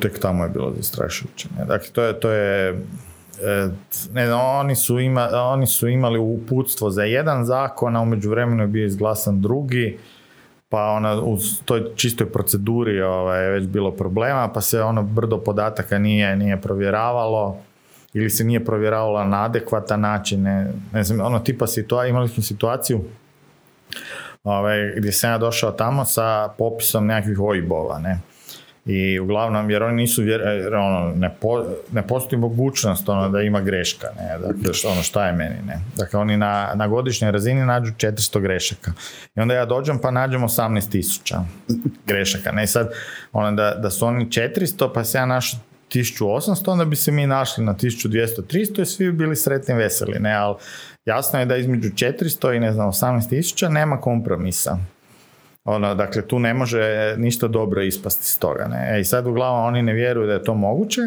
I sad ja njima kažem, ok, sad ću ja ono doći s nekakvom ono, hrpom ojbova, pa ćemo ići vidjeti ono, za, sva, za svaku situaciju da mi objasnite zašto taj čovjek ne znam, dobija dječji doplatak. Ne? I sad mi nađemo, ja im izdiktiram broj i oni kažu, a da, da, da, gospođa iz Varaždina, e, nezaposlena, E, dakle, ono, e, spis ureda, ne, to je famozna ovaj, birokratska ovaj, e, rečenica, kao ono, je tu problem. Dakle, problem je u tome što ovo nije njezin OIB, nego je to OIB od Vipneta. I sad oni, kako je to moguće? Ono, ne znam, neko izdiktira broj od Vipneta. Ali ne, gospodin Rakar, to je nemoguće, jer mi e, razmjenjujemo podatke s poreznom upravom i ovaj, uh, oni bi nama rekli, ne, da je. Ja kažem, ne, ne, ne, ono, vi ne kužite kako kompjuter funkcionira, ne. Vi ste, ono, vaš kompjuter je pitao kompjuter u poreznoj upravi, da li Vipnet ima plaću, ne, i po, ovaj u poreznoj upravi kompjuter rekao nema. E, da ste ga pitali dobit, onda bi rekao 100 milijuna eura, ali toga niste pitali, pa niste saznali, ne. Kao dobro, ajmo drugi, pa onda ja opet ono, broj, e, gospodin isto nezaposlen iz Zagreba, spis, spis uredan, spis uredan. Kao šta je problem s njime? Ja kažem problem s njime što je čovjek umro 120 dana prije nego što je predao zahtjev. Go nemoguće. Ja kažem ništa, lopata na Mirogo i idemo ga tražiti. Ne? E, I uglavnom tak svaki put. Ne? Onda je bilo, imali smo nekakvu djecu, dakle ljude koji su dobijali dječji doplatak za djecu koja uopće nisu njihova. E, kad je to moguće? Sve je moguće kod nas. Sve je moguće. Pa dobro, da je... Mi smo zemlja čuda. E, i sad, uglavnom, ja njima kažem, ovaj, ne znam, imamo OIB taj i taj, ne. Sad dio procedure je njima ovaj, e, bio de, da e, se za te osobe kopira onaj listić, uh, ono fotokopira se kartica za tekućeg računa. Ne? E, I sad uglavnom ja kažem prvi broj i i odaberemo samo Zagreb jer je Zagrebačka arhiva bila e, i sad oni odu u arhivu i izvuku fascikl 2737 kroz 14 izvuku ga van, donesu ga gore mi listamo, listamo e vidi nema ovaj fotokopije toga ali nema problema, ne, dakle, to je apsolutno moguće, tu, tu, i tamo se izgubi, padne iza stola, ovo ono, dakle, to samo po sebi nije ništa strašno. Ako nema problema, imamo mi još OIB-ova. E sad mi dođemo drugi OIB, ne, listamo, listamo, listamo, opet nema unutra, ne, uglavnom mi dođemo do 11. tog fascikla i uglavnom nema ni tamo ovaj, e, ono kopije te kartice ovaj, sve, te, sve tekućeg računa, sve isto. Ne, e, uglavnom, dakle, već kod 10. 11. Ovi mene pitaju, dobro, kako vi znate da jer oni znaju da ja očigledno nemam pristupa toj arhivi, dakle nema šanse da sam ja išao po noći pa vadio te listove. Kako vi znate ono da unutra nema ovaj, tog lista? Ne? Ja nema tako što je moj kompjuter izračunao da nema tog listića u, tom fasciklu. Ne? Kako je to kompjuter mogao izračunati? E, ja ne znam, vaš ne može to, ali evo moje, moje je izračunao da ne može. Ne? E, ali inače ono, kod tih prevara, dakle, apsolutno najbolja prevara ikad, ne, mislim prevara, nije prevara, a, je, dakle, bio sam analizirao koncesije državnog zemljišta, ne, dakle, poljoprivrednog zemljišta, dakle, apsolutni rekorder ikad. Je lik koji je umro 95. 97. je aplicirao za koncesiju i 2015. kad se ja bavio s time, on je uredno plaćao ovaj, tu koncesiju. E, dakle, ono, kod nas je sve moguće, ne, Disneyland je ništa. Dobro, sad eh, svi spominju transparentnost i sve ostalo, recimo, meni je to malo čudno. Bjelovar je transparentan grad, gospodin gradonačelnik eh, Hrebak je to sve super odradio i sad od jedan puta on ide traži transparentnost kroz HDZ. Kako je to moguće da se, Da se to, da se to događa? Mislim, evo, ne, ja samo pitam, ja ne znam kako je to moguće. Ne znam, to zvuči kao početak lošeg vica. Dobro, ali sad ću pitan tebe, jel ti, misliš, ti vjeruješ da će se sve ono što si ti napisao u onom sjajnom dokumentu zajedno sa još nekim ljudima, da li će to zaista SDP, recimo ako on dobije priliku doći na vas ovaj, provesti? Pa to je teško, teško za reći. Ne? Dakle, ja, ono što ja mogu obećati, on, dakle, u, u, slučaju da Restart koalicija pobjedi, formira vladu, u slučaju da ja budem taj ne, koji će to implementirati, ne, to provesti u dijelo, ne, dakle to je već puno ovih ako, ako, znači, ako, if, ne. if, if. if, if, if, ne, velim, dakle, ja sam vrlo uporna osoba, ne, ja ću istjerati, ako ne sve, onda veliku većinu toga. Dakle, mislim, njih je, ono, ne, ne, ne, ne, ne, će bježat tam isto i od tam, mislim, tu će biti svašta onda, to baš tako. Pa da, ne, neki dan sam na Facebooku me neko pitao, ne, kak, kak, ono, s kojim ljudima, ja i koja vojska, ne. ja kažem da, ali njih je samo 300 tisuća, ne. Dakle, ono, to, to kad se ima te sastanke u Zavodu za mirovinsko, ne, onda kad čovjek dođe na sastanak, onda ja dođem samo ovak s jedne strane stola, a njih s druge strane bude 14. E, jer oni vole to toplinu krda, ne, pa onda oni kao njih 14, a ja jedan, ne, sad će oni meni nešto, ne. I uglavnom mi održimo jedan sastanak, drugi sastanak, treći sastanak, ja kažem ljudi, ono vi jednostavno ne kužete, dakle nisam ja ovdje sam u sobi s vama, nego ste vi sami u sobi sa mnom. Ovaj, I to što je vaš 14, meni to apsolutno ništa ne znači. Ne, meni ništa ne znači što smo u vašom uredu. Meni svejedno, jesmo tu, jesmo u kafiću, jesmo u mom uredu. Dakle, nemate vi prednost domaćeg terena ili te nekakve fore. Ne? Dakle, to nekom drugom e, možete prodavati. Ne, meni ne. Ali, dakle, ja ću u konačnici istjerati ono što e, hoću, ne, ili poginuti u postupku, ne ono figurativno, ne, ne doslovno, nemam namjeru da, po, e, pogibati, ali, ali ono, mislim da ako, ako sam nešto dokazao do sada, ne, dakle, ja kao ja, da sam uporan, beskrajno, beskrajno e, uporan. E, ono, dakle, na rubu destruktivnosti ne, je moja upornost. Ne, tako da, velim, uopće se ja ne bi ono, meni oni u biti ni ne trebaju. Ne, meni treba Ethernet port i da se ja uštekam. Ne, dakle, sve ostalo ću ja sam. Ono, dakle, to ni, nije... Ti tvoji kompjuteri će to pa, pa da, ne. Dakle, oni su samo faktor koji usporava. Međutim, ne sumnjivo da sa digitalizacijom e, će doći ovaj, i do nekih radnih mjesta koja će se morati ukinuti, bit će toga vjerovatno puno. E, postoji, ja uvijek govorim da postoji i među tim ljudima ljudi koji brzo uče i koji žele shvatiti, koji shvaćaju da je to ono, neminovno, mislim, to se mora pa- dogoditi. Šta onda? Ko je tu? Ovako, dakle, ja mislim da, ajmo to ovako reći, dakle, kad imaš ne, nekog čovjeka koji funkcionira ovdje, neko je nezadovoljan, neproduktivan, ovakav, onakav, ne, onda on jedan dan sjedne na autobus i ode u Stuttgart, ne, i od jedan puta čovjek u dva mjeseca postane najnagrađivaniji radnik u Mercedesu, ne jer je čovjek je procvao tamo, ne, tamo je fina radna okolina, tamo je stimulativno, tamo su kolege ok, ne, tamo ga svi potapšaju, nekad napravi nešto dobro i tako dalje. Ne. Ja vjerujem da, da, da je apsolutno istu stvar moguće napraviti i kod nas. Dakle, kad bi mi samo malo taj naš mrgud e, i ono zanovjetanje šemu promijenili i, i tu silnu negativnu energiju malo samo ono prebacili na, na, na nešto pozitivno i konstruktivno, da bi odjedan puta sve prošljakalo strašno, strašno brzo. Ne? E, dakle, to je moje e, mišljenje. Samo da nešto kažem. Gorane, sam ti rekao da će reći nešto pozitivno. Da? ko, ko je Goran? To je jedna, na, Goran jedan, na, jedan prijatelj koji je napisao da će sve, da ono nije sve tako crno, osim kad ti još dođeš, ali nije. Ne, ne, ba, dakle, ja fakat okay. mislim da je to moguće. Ja isto mislim e, da je moguće. I, e, a, e, dakle, da bi mi promijenili taj mentalitet, trebamo voditi primjerom, između ostalog. Ne?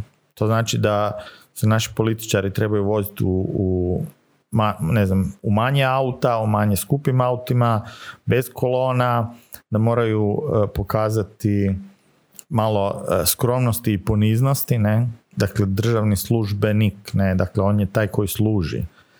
Ono, ta, ta distinkcija je kod nas e, jednostavno e, nestala. Ne? E, i to je jedna stvar. Ne? Ako, kažemo digitalizacija, dakle da, ovaj, ako mi digitaliziramo, automatiziramo procese i tako dalje, jedan dio ljudi će e, postati viška. Ne? No međutim, isto tako, mi trenutno imamo ogromne zaostatke u tisućama i tisućama razno raznih procesa, postupaka, ovoga, onoga, ne, treba će neko vrijeme da se e, to sve skupo nadoknadi i ono o čemu je malo koji političar pričao kod nas, odnosno ja ne znam da je, da je bilo ko pričao, a mislim da bi o tome trebali početi razgovarati, je dakle u trenutku kad je Hrvatska država nastala, kad je, kad je nastajala Hrvatska uh, administracija, ne, to je bilo prije uh, e, 30 godina. To znači dakle da je veliki dio tih ljudi sada na rubu uh, mirovine. I ako mi osiguramo, odnosno dakle ako s jedne strane znamo da postoji nekakav prirodni odljev iz e, državnog javnog sektora, ako znamo i trebali bi napraviti analizu koliko tih ljudi će uskoro u sljedećih 2, 3, 5 godina otići u mirovinu, ja vjerujem da ćemo mi vrlo, vrlo brzo e, početi e, razgovarati ne više o uhljebima, nego gdje ćemo mi naći ljude koji će odrađivati posao u državnoj administraciji. Ne zato što ih mora biti više, nego zato što ih više jednostavno neće biti. A recimo novce bi mogli namaknuti ovaj, od ove, recimo u javnim poduzećima, netransparentnim nabavama i tako dalje. Tu ima, ima love neke, ne? Love ima, dakle, sve, sve, svega, svega će biti, osobito novaca, uvijek, ne. Dakle, jedno vremena više... Biti, ali prijatelja neće tu, nažalost, da. Pa ne, da, prijatelj će se malo prorijediti, to je istina, ne. Ali, e, dakle, novaca uvijek ima, ne. Dakle, ja, e, ono, ako se pažljivo a, ako se dobro osmisli šta se želi raditi, e, ako čovjek ima nekakav cilj, nekako je u stanju pokazati odgovara... Kako rekao, nikad nije problem potrošiti novac ako znaš da će se on vratiti na odgovarajući način. Ne? Zašto je problem potrošiti pojme nemam, 10.000, 100.000 ili 100 milijuna eura za navodnjavanje Slavonije, ako znamo da će ona proizvesti 500, 800 milijardu dolara voća i povrća. Da, investirano je u to, ali pa, nekako nije baš... Dakle, ali ono, sve investicije kod nas to je kao bacanje u bunar, ne? Dakle, mi bacamo, bacamo, ne, ali nikako... Nikako da nešto tu neka voda... Da upecamo, da, ne, ono, nula bodova. Ni fiš paprikaša, ono što se kaže. Apsolutno ništa, ne. Dakle, ja vjerujem da prilika ima ne, neograničeno. Ne. osim toga, dakle, mi ulazimo sada u zonu, dakle, ja sam duboko uvjeren da ulazimo u zonu jedne žestoke e, ekonomske krize, jednostavno e, odlaganje rješavanja problema više neće biti opcija ni za koga. Pa nema, nismo mi odlagali. To, znaš, onako, to samo onako gurali smo da je put ovo, sad mu se malo popiknulo, ali nismo zapravo puno odlagali rješavanje problema. Da. Koji smo mi bitan problem riješili u zadnjih 30 godina? ne znam, nemoj mene to pitati. Pitaj tamo, et, samo, samo, ali zaista sad ovo ozbiljno. Ne? Znači, moram se vratiti na to. Jedan je hoće rješavati transparentnost u HDZ-u. Pa da, to, to je meni ono nevjerojatno. Dakle, ja, ja znam Darija Hrebaka. Ja isto, on je meni drag dečic. Mislim, puno ba, meni isto, ne. Oni ja smo, uh, obojca smo članovi iste organizacije, ne, APR-a i, i već po tome je ono moj stav prema njemu pozitivan, ali e, kao prvo, dakle, ja ne bih rekao da je Bjelovar doista toliko transparentan koliko se pokušava e, prezentirati s jedne strane, ne, s druge strane transparentnost ne može biti cilj. Dakle, transparentnost je vrlo loš cilj. Ne? Dakle, to je, to je ko, da kažeš, ja ako budem imao ono, ne znam, plaću od 20, 30, 50 hiljada kuna, ja ću biti sretan. Ono, novac nije sredstvo koje će te učiniti sretnim. Ne? Dakle, ima sve drugo će te činiti sretnim, dakle, dobri prijatelji, dobro društvo, dobra zabava, e, dakle, što god te veseli, ali novac nije taj. Novac će ti pomoći eventualno da, da da riješiš neke stvari, ali ono nakon neke točke to ono novac je slab e, motivator. Ne? E, isto tako i transparentnost. Dakle, transparentnost ne može biti krajnji cilj. Dakle, transparentnost je alat koji moramo koristiti zato da bi razriješili neke negativne e, ono što bi rekli HDZ-ovci pojavnosti u društvu. Ne? Dakle, ono, mi smo ogrezli u korupciji, mi smo jednostavno takvi, ne? dakle, iz ovog ili onog razloga, ne, iz povijesnog nasljeđa, iz mentaliteta, iz, iz ne, ne, znam čega, ali smo takvi. Ne. I dakle, transparentnost nam je nužna zato da bi stvari stavili u nekakav uh, zdravi balans. Ne? a samo, pošto si ti ipak komunikacijski stručnjak, recimo mene danas oduševio novi spot jedne stranke koja kaže dok drugi nešto i onda on nešto ovako ruku, jel mi radimo mislim na HNS-u novi, novi spot, jesi vidio? Kakva je to komunikacija? Evo recite. Ja, ja ne, ovaj, nemam... Nemaš televizor, jel? Ne, ne, imam televizor, ali, ne, ali nije televizija spojena na njega. Ne, ako, nije, ako njihov oglas nije bio na Netflixu ili HBO, nisam ga vidio. Tako da, ono, ja gledam televiziju samo kad mi plati da ju gledam, ne. Dobro, ali... znači ovako, imamo e, sigurna Hrvatska, sad smo vidjeli da baš i nije tak sigurna, jel, mislim... A sigurna, kako za koga, ne, evo, za Kalme to je sigurno. Dobro, ovaj, koji mi još se, ovaj, kaj mi se još ono dojmilo? Uh, aha, uh, zato što svoje volim, jel, to je od škore? Kako, da. Nisi to vidio? Ne, ne, iskreno nisam se baš previše bavio ovaj... Moraš ono, se baviti, pa to ti je struka, ti moraš se baviti s tim. Ja se bavim, ono, ono ja sam fokusiran na, na svoje ciljeve, ne, meni, meni drugi ne trebaju za... Ali, ovaj... Dakle, ono, nisam usmjeren e, niti na negativnu kampanju, niti sam usmjeren na to da me aktivnosti, ne znam, HDZ-a, Škore ili nekog drugog na bilo koji način utječu na moje... Na tvoj krajnji cilj. Na moj krajnji cilj ili na metode s kojima ja mislim taj cilj postići. Tako da, apsolutno me ne impresionira. Mislim, impresionira me ludilo. Ne? Dakle, ono, kako bi rekao, vrlo često sa apsolutnim šokom i, i nevjericom promatram šta su ovi izgovorili, ostali živi. Ne? I meni ovo sve brzo prolazi nekako, pa da sad pitam još dvije stvari koje me zanimaju. Poduzetnici u Hrvatskoj, dotaknuli smo se koji su njihovi problemi, sve smo rekli, međutim, e, zanima me gdje su tu građani? Znaš da sam ti bio postavio jedno triki pitanje na koje mi moraš odgovoriti još, ali evo, mene zanima e, da li, da li dijeliš mišljenje da su nekako građani, obični građani, tu negdje na kraju hranidbenog lanca? Da svi neke svoje probleme uspiju progurati kroz razne udruge, kroz ovako, kroz onako. Svi se nekako na kraju dogovore, a ono mali građanin ostane mali. Ne, građanin ostane onak po strani. Jedino, jedini način da to promijeni je njegov glas, vjerojatno, jel? Pa mislim, je. Mi, ono, da. Teško za reći, ne. Dakle, država nas sve skupa zakida na, na svakoj mogućoj osnovi. Dakle, nisu ni, niko nije tu osobito e, dobro prošao. Niti je neko osobito dobro e, zastupljen. Dakle, osim eventualno državnih javnih službenika, oni imaju opake sindikate, imaju ugovore kakve imaju, koji su oni gradili godinama i koje niko nikad nije preispitivao jer uvijek taj E, percipirani socijalni mir bio bitniji od toga da se stvari posloži kako spada. Ne? Ali velim, ono doći će vrijeme i kad će to morat biti na stolu, bez obzira na to da li se to svima nama ne, dakle dopalo, bez obzira ko to bio, ne, sindikati, službenici, političari, ekonomija, dakle e, bilo ko. Ja obično kažem da, odnosno to, sam, to mi je jedan od mojih slogana, da su građani prije ekonomije i profita, jer ako nema građana, nema ni ekonomije i profita. To mogu objasniti na milion načina. Jedan od načina je da ja kao poduzetnik stvaram neku uslugu koju, ili proizvod koji netko želi kupiti, jel? A ako nema građana koji ga može platiti, onda ni ta moja usluga baš ne bude nešto spektakularno vrijedila. Ne? To je jedan uh, tok koji ću s tobom proći poslije emisije, jer ću imati gosta u emisiji, nadam se, ili gošću, koju želim da mi to malo još ovaj, dodatno pojasni i razjasni.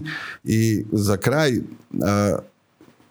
ajde, ono, možemo li završiti da nije sve baš tako crno, jel?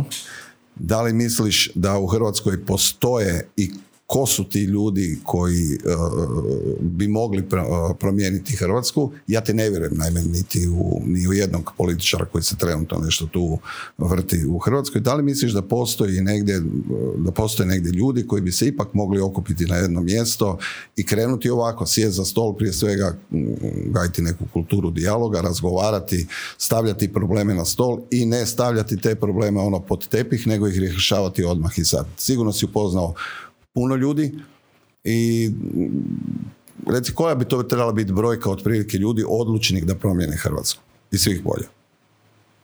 Pa brojka bi trebala, ono, vjerojatno mala, ne? dakle 10, 20, 30 motiviranih ljudi e, koji uspiju doći u poziciju da nešto mijenjaju bi mogli napraviti čudo. Velim, to je opet jedna od mojih ono, suludih teorija, ne, ja to zovem katalizator promjene. Ne. Dakle, kad imaš ono nekakvu ono, kantu s ne, nekom tekućinom, onda baciš samo jednu kapljicu i odjedan puta ovaj, sve skupa promijeni boju ili se nešto čudnovato dogodi. Ne. Tak ja mislim i, i društvo funkcionira. Dakle, kad bi pronašli 10, 20, 30 ovaj, ljudi koji bi im fakat imali dobrobit društva kao prioritet, ne? a istovremeno da imaju sposobnost, ono, uvijek moramo onaj disclaimer staviti, dakle da budu i sposobni prepoznati šta to točno treba napraviti, od jedan puta bi sve, sve krenulo e, na bolje, bilo bi lakše. Ne? Mi, mi smo ono, šampioni u tome da pronađemo tišću razloga zašto nešto ne može. A treba nam samo jedan kako da izvedemo nešto. Tako da, ta količina ljudi je relativno mala ne? i prije ili kasnije ćemo doći u fazu da, da iskupimo na hrpu. Ne? Ako ništa drugo, ono čista ono, loto, ne? statistika. Ne? U jednom trenutku će se jednostavno ljudi naći na, na, na jednom mjestu i nešto promijeniti. Ja sam 100% siguran da će se naći na jednom mjestu. Uh, ja sam nešto zaboravio, jer bi ti još nešto htio reći možda? Posebno. Pa mislim, ne znam, ne. mislim, ono, mogu bi ja sad ovako satima s pa, ne, pa da, ne, baš gledam koliko je sati i... Evo ono. sad, ono, došli smo na čuku i pol, ne, to pa je... To je pristojno vrijeme. Šta misliš da pustim pjesmicu ovu? To bi bilo dobro. E, pjesmica je sjajna. to ćemo za kraj pustiti ljudima. Da, da, da ne, ne, mislim... Ima još neka tema koju bih želio dotaknuti, da, da ju ja nisam, ovaj, moram priznati da evo, nisam išao gledati e, ta pitanja silna, toliko ja imam pitanja za tebe da ispričavam se gledateljima ovog podcasta da nisam neka njihova pitanja ovaj, progurao. Da li misliš da nešto nismo ovaj, e, da, da, tko nas gleda zapravo u ovom Big Brotheru? To je bilo i na početku, dakle. I nas ono. svi, svi nas gledaju. Ne? Dakle, svako ima svoj motiv da nas gleda. Znači, gledaju nas, a? Pa non stop, ne. Dakle, jer smo ciljana skupina, jer smo potrošači. Jer hoće shvatiti kako da nas nagovore da potrošimo novce, ne, za početak, ne. Ekonomija uvjeravanja. Pa da, ne. onda političari, ne, oni bi htjeli ovaj, da, da nas mogu malo bolje kontrolirati, ako je ikako moguće. Evo sad vratit ću se na COVID, e, to je još tema koju nismo se dotaknuli. E, ono, ono, sumanuti pokušaj kršenja zapravo osnovnih ljudskih prava se meni čini da su se pokušali u ovoj koroni ovaj, dogoditi. A, da, da, da, da, da. A, a kako bih rekao, to je... E, Dakle, imali smo taj ono blesavi pokušaj e, te aplikacije, ne? odnosno dakle masovnog praćenja građana zato da bi se izračunao. Ne, ne, ne, Andrija, nego. ne Andrija, nego ovaj Robert Kopali društvo ne, iz, iz vlade. Ne. Dakle, u, u Crni labut. Crni labut, crni labut, da.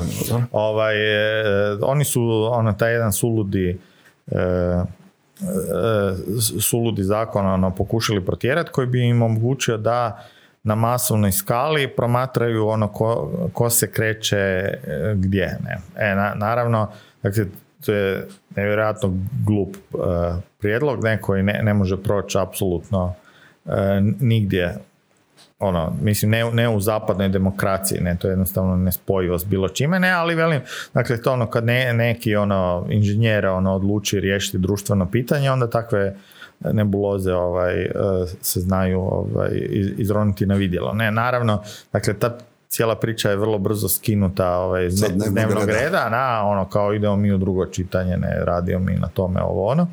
No, međutim, Dakle, onaj prethodno spomenuti APIS, koji inače nema nikakvu povijest u gradnji ono, mobilnih ili bilo kakvih drugih aplikacija, ovaj, oni je sad rade mobilnu aplikaciju ne, koja bi to trebala omogućiti ne, i koja je bazirana na tim uh, Google i Appleovim eh, API-ima eh, gdje Dakle, sad smo nas dvojica u istom prostoru duže od 10 minuta, ne? Dakle, recimo, ko jučer Đoković i, I Plenković, Plenković ne?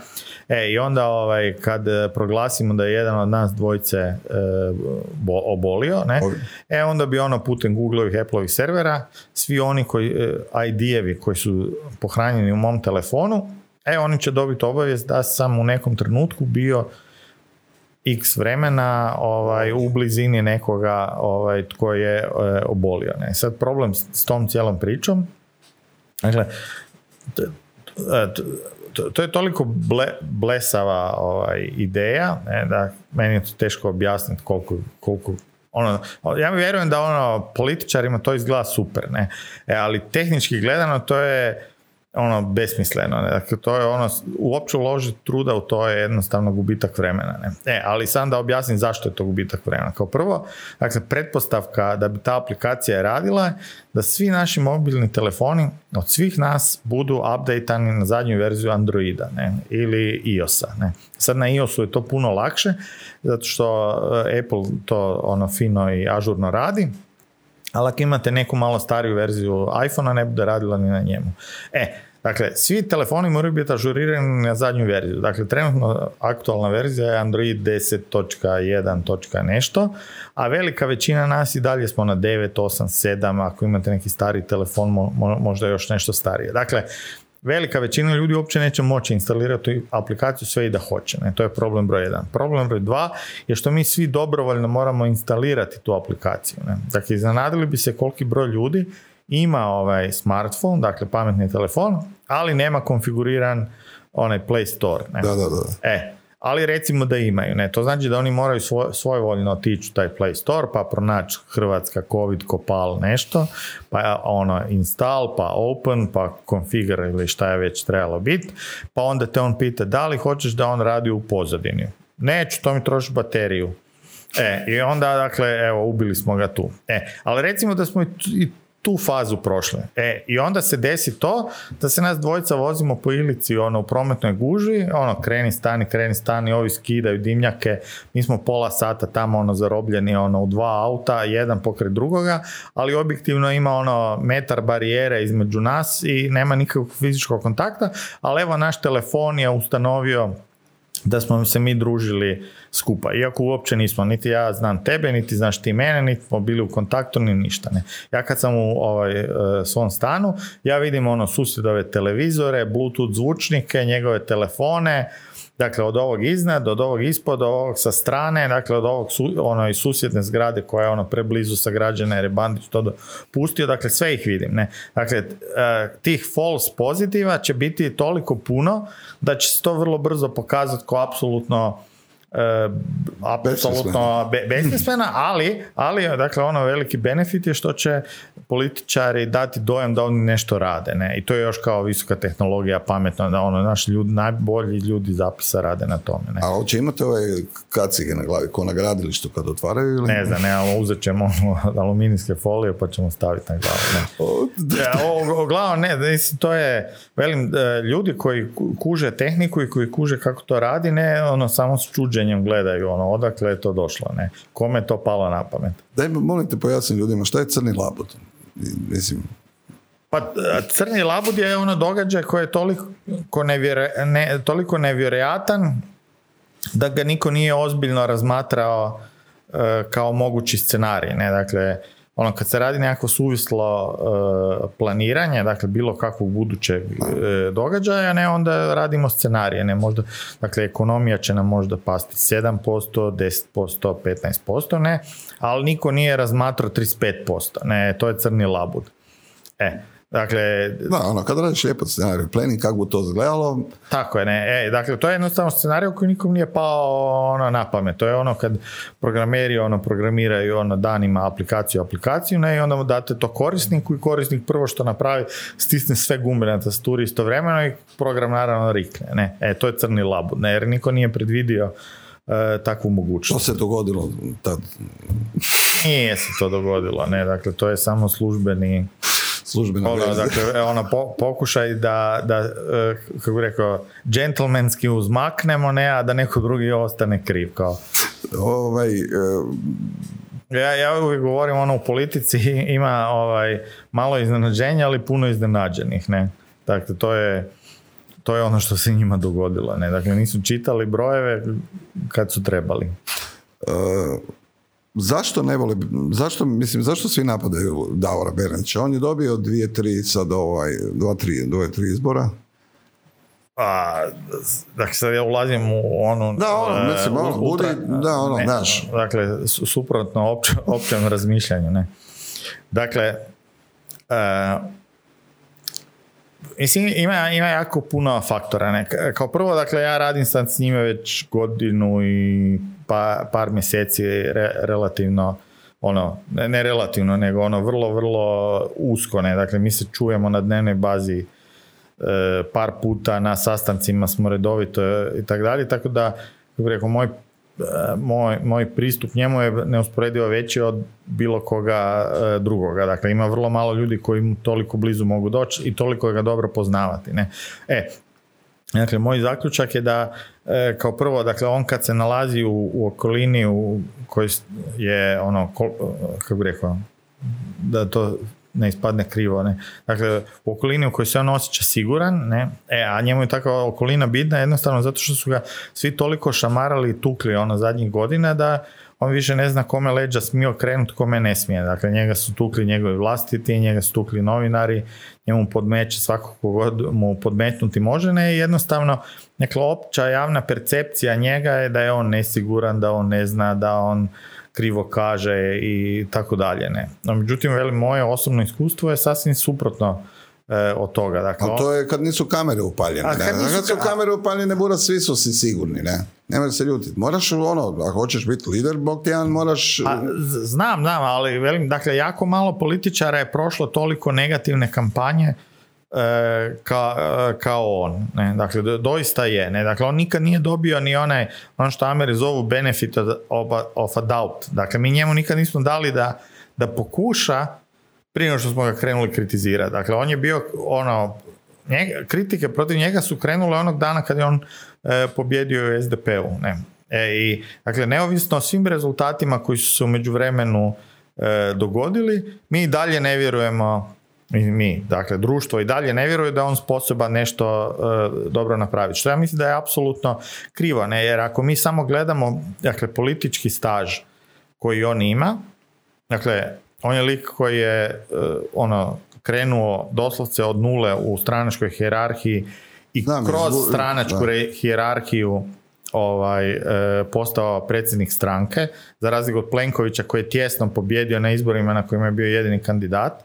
Dakle, dakle, to je ono problem broj jedan, ne, problem broj dva, e, dakle, ako gledamo saborski mandat, skupštinski mandat i sve ostalo, dakle, Davor Bernardić danas ima neusporedivo više Dakle, što stranačkog rada iza sebe, što rada u Saboru i e, Skupštini, nego što je Plenković imao u trenutku kad je postao premijer. Tako da ta priča da je Bernardić neiskusan, a e, Plenković je jako iskusan, jednostavno e, Dobili su batina sad i jedan i drugi. Viš kako sad Plenkovića šamaraju, pa i oni sad dobiju batina, vidiš, za svi strana, korona, ovo, korona. Pa recimo, evo, šta, a, ovako, kad govorimo o tome, ako si se pojavio danas i veliš, gle, otkazujemo skup u Zadru, recimo, jel? a onda se nađemo u Maksimiru, pa čekaj, malo mi je to ono, ili Plenki kaže, ovaj, bum se ja testirao, ne, sad je on kao negativan na, na, na COVID, a ko kaže za 24 sata da ne bude ovaj, odgovoran dakle, političar bi otišao u izolaciju. Dakle, ja, ja, ja sam baš ovaj, e, stavio jedno istraživanje na, na svoj Facebook koje kaže, dakle, jedan dan nakon eksponiranja prema COVID virusu, 100% testova je negativno. Je, negativno ne? Dakle, dva dana nakon je 80%, ne? treći dan 60 i nešto posto i onda ne znam peti, šesti dan dođemo na 20%. I dakle, ti testovi nikada nisu bolji od 20 eh, od, dakle, jedan od pet testova uvijek pokazuje negativno. Dakle, bez obzira šta je bilo. Ne? Čovjek, čovjek koji je prebolio ovaj COVID, njemu test pokazuje i dalje negativno. Ne? Tako da, Dakle, taj jedan test ne znači apsolutno uh, ništa. Ne? Jel idemo mi, u, recite meni, u drugu rundu izolacije? Mislim, čisto da se nabavim grašak, ovo, grah i to sve, pivu, neku. Nije, nije ostalo iz prvog. nije ostalo ništa. Mislim, ne, ne, ne znam, ne, dakle, uh, to je strašno teško, dakle stvar je malo planula u ovom trenutku. Ne? Malo se ovaj, izmakle kontroli. Pa, e, mislim, mi smo u biti e, jako lagano prošli ovaj e, prvi val. Ne? Dakle, taj prvi val je kod nas izgledao kao kako rekao, prisilni godišnji, plus minus. Ne? Dakle, to je sve bilo vrlo lagano. Dakle, malo ko zna nekog ko je stvarno obolio, gotovo niko ne zna niko koji je e, nažalost umrao od, od e, covida, ne, tako da mi u biti mi nismo suočeni sa tom pandemijom na način ko što je suočena Lombardija ili New York ili tako dalje. Dakle, mi nemamo to ono neposredno iskustvo. Dakle, mi se svi čudimo zašto smo mi bili doma dva mjeseca. Ne? E, i sada, a, u međuvremenu je, dakle, ono, stručni stožer se pretvorio u politički komesarijat. E, ono potrošili su sve svoje kredite koje su e, imali sa ono cijelim nizom onih beskrajno glupih odluka od uh, neradne nedelje na, na dalje. E i sada ako se stvar rasplamsa, onda smo u velikom problemu jer više discipline neće biti. Dakle, neće biti moguće e, postići. Koja god to disciplina morala, morala biti. Ne? Jer nije, nije rješenja niti ono totalni lockdown države ko što smo ga imali. Dakle, nijedna ekonomija svijeta ne može to izdržati na imalo dugi rok. Nadajmo se da će naučiti na greškama. Mislim, mi, mi pa, učimo ono, to je veliko pitanje, hoće li ili, ili neće, ali uglavnom, dakle, situacija je problematična, ne? Ali kažemo, ono, u, prvom valu mi smo bili dovoljno sretni da smo bili svaki puta u stanju uh, identificirati ljude koji su bili prenositelji. E, ali recimo sad smo imali ovu situaciju u Zadru, e, zbog koje je taj Zadar ovaj, e, otkazan. Mislim, to znaš, ovaj organizator je iz, isto HDZ, jel? Tako je, ne, i organizator je znao prije šest dana ne da ima e, ljude koji su bili u kontaktu sa zaraženim na turniru. Ne? Tako da, dakle, nije da se nije znalo. Ne? Sve se znalo, ali su se ljudi odlučili kockati. Ne? E, ali dakle, ono što je problem, što je tamo, dakle, ono, sport, dakle, veliki broj ljudi je bio jedan blizu drugoga, ono, duži period vremena, ovako ili onako. Dakle, mi ćemo prve efekte toga vidjeti. Nakon e, izbora. Ne, ne, ne, sljedeći vikend već, ne, ono, 7-8 dana, ne. Dakle, da, prvi ovaj, mi krenu. Da, mislim, ali nama je dobro, vidiš, zapravo ne, nije ovima u, u našim susjedima u Srbiji, jučer su imali izbore, uh, teškom mukom je pobjedio ovaj Aleksandar Vučić, ali stvarno teškom mukom. Ja ne znam zašto su, bilo je bojkot izbora, jel? da. Se ne, da. Pa nije im nešto uspio taj bojkot, bojkot ili se to meni čini? Pa uspije, uči će pobjedio. Dobro, ovaj, ima jedna pjesma s kojom bi ja htio završiti ovu emisiju. Što, Može, može, može. Može, jel, da je dobra.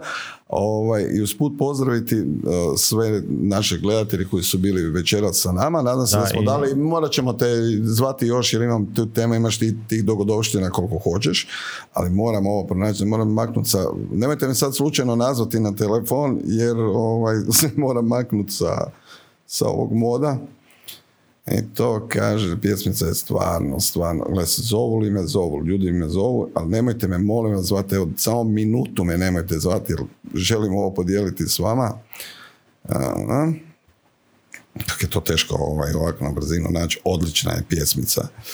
A, evo ga, znači, pjesmica, režija, tonac, jesi ti spreman, evo, mi bi s ovim završili. Ovo je, ovo je, e, čekaj, čekaj, čekaj, ovako.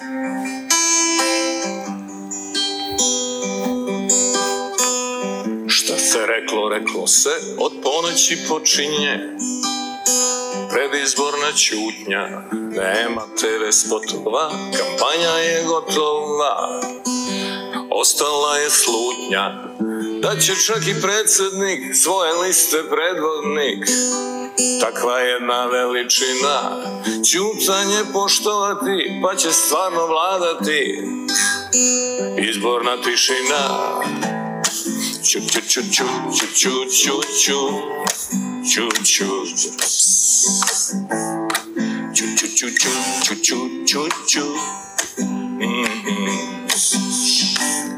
Пецятниче буде друг, та й здержи jedan krug Bez kepija i pinka Veći čvorci znaju svi Ko će tu da pobedi A izbori su šminka, jedini su pomaci ako neko prebaci preko ta 3%, da je jedina skupštinska kvazi opozicija, ne bi Dačić osto.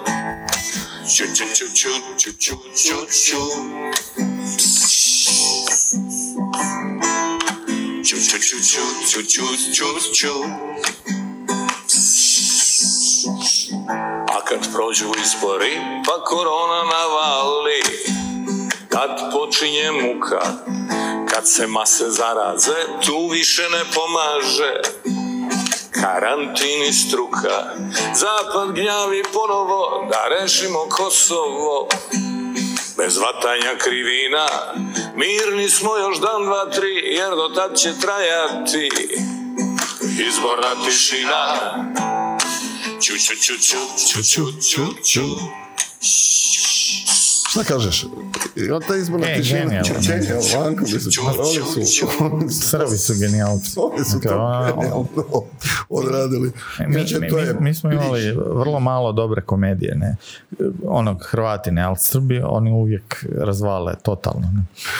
E, Marko, hvala ti ovaj, što si našao vremena da ovako podijeliš s nama ove neke dogodovštine. Kad god, ne, ovih ri- ribičkih priča koliko god hoćeš, ne, tako da. On, kad smo Forrest Gump i ja.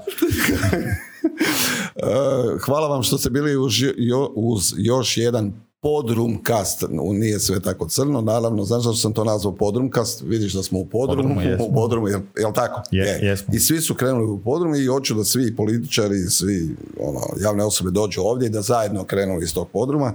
Jedino ovaj, kod tebe kad dođem moram, moram razmisliti na one, one, one krevetiće, odnosno ona sofica mi nije baš, Što? pa ne, ne osjećam se dobro na njoj. Zašto? Pa ako ću biti političar, onda znam šta će, se, šta će mi se događati. Neće ti se ništa događati. Dakle, me- meni ljudi dođu kad ih nešto muči. Ne? Ja sam tu da pomognem. Nadam se da ćeš pomoći i meni i da pronađemo tih 30 i kažeš, ja kažem da ih treba 101, dovoljno. 101. 101, I 101, solidna brojka.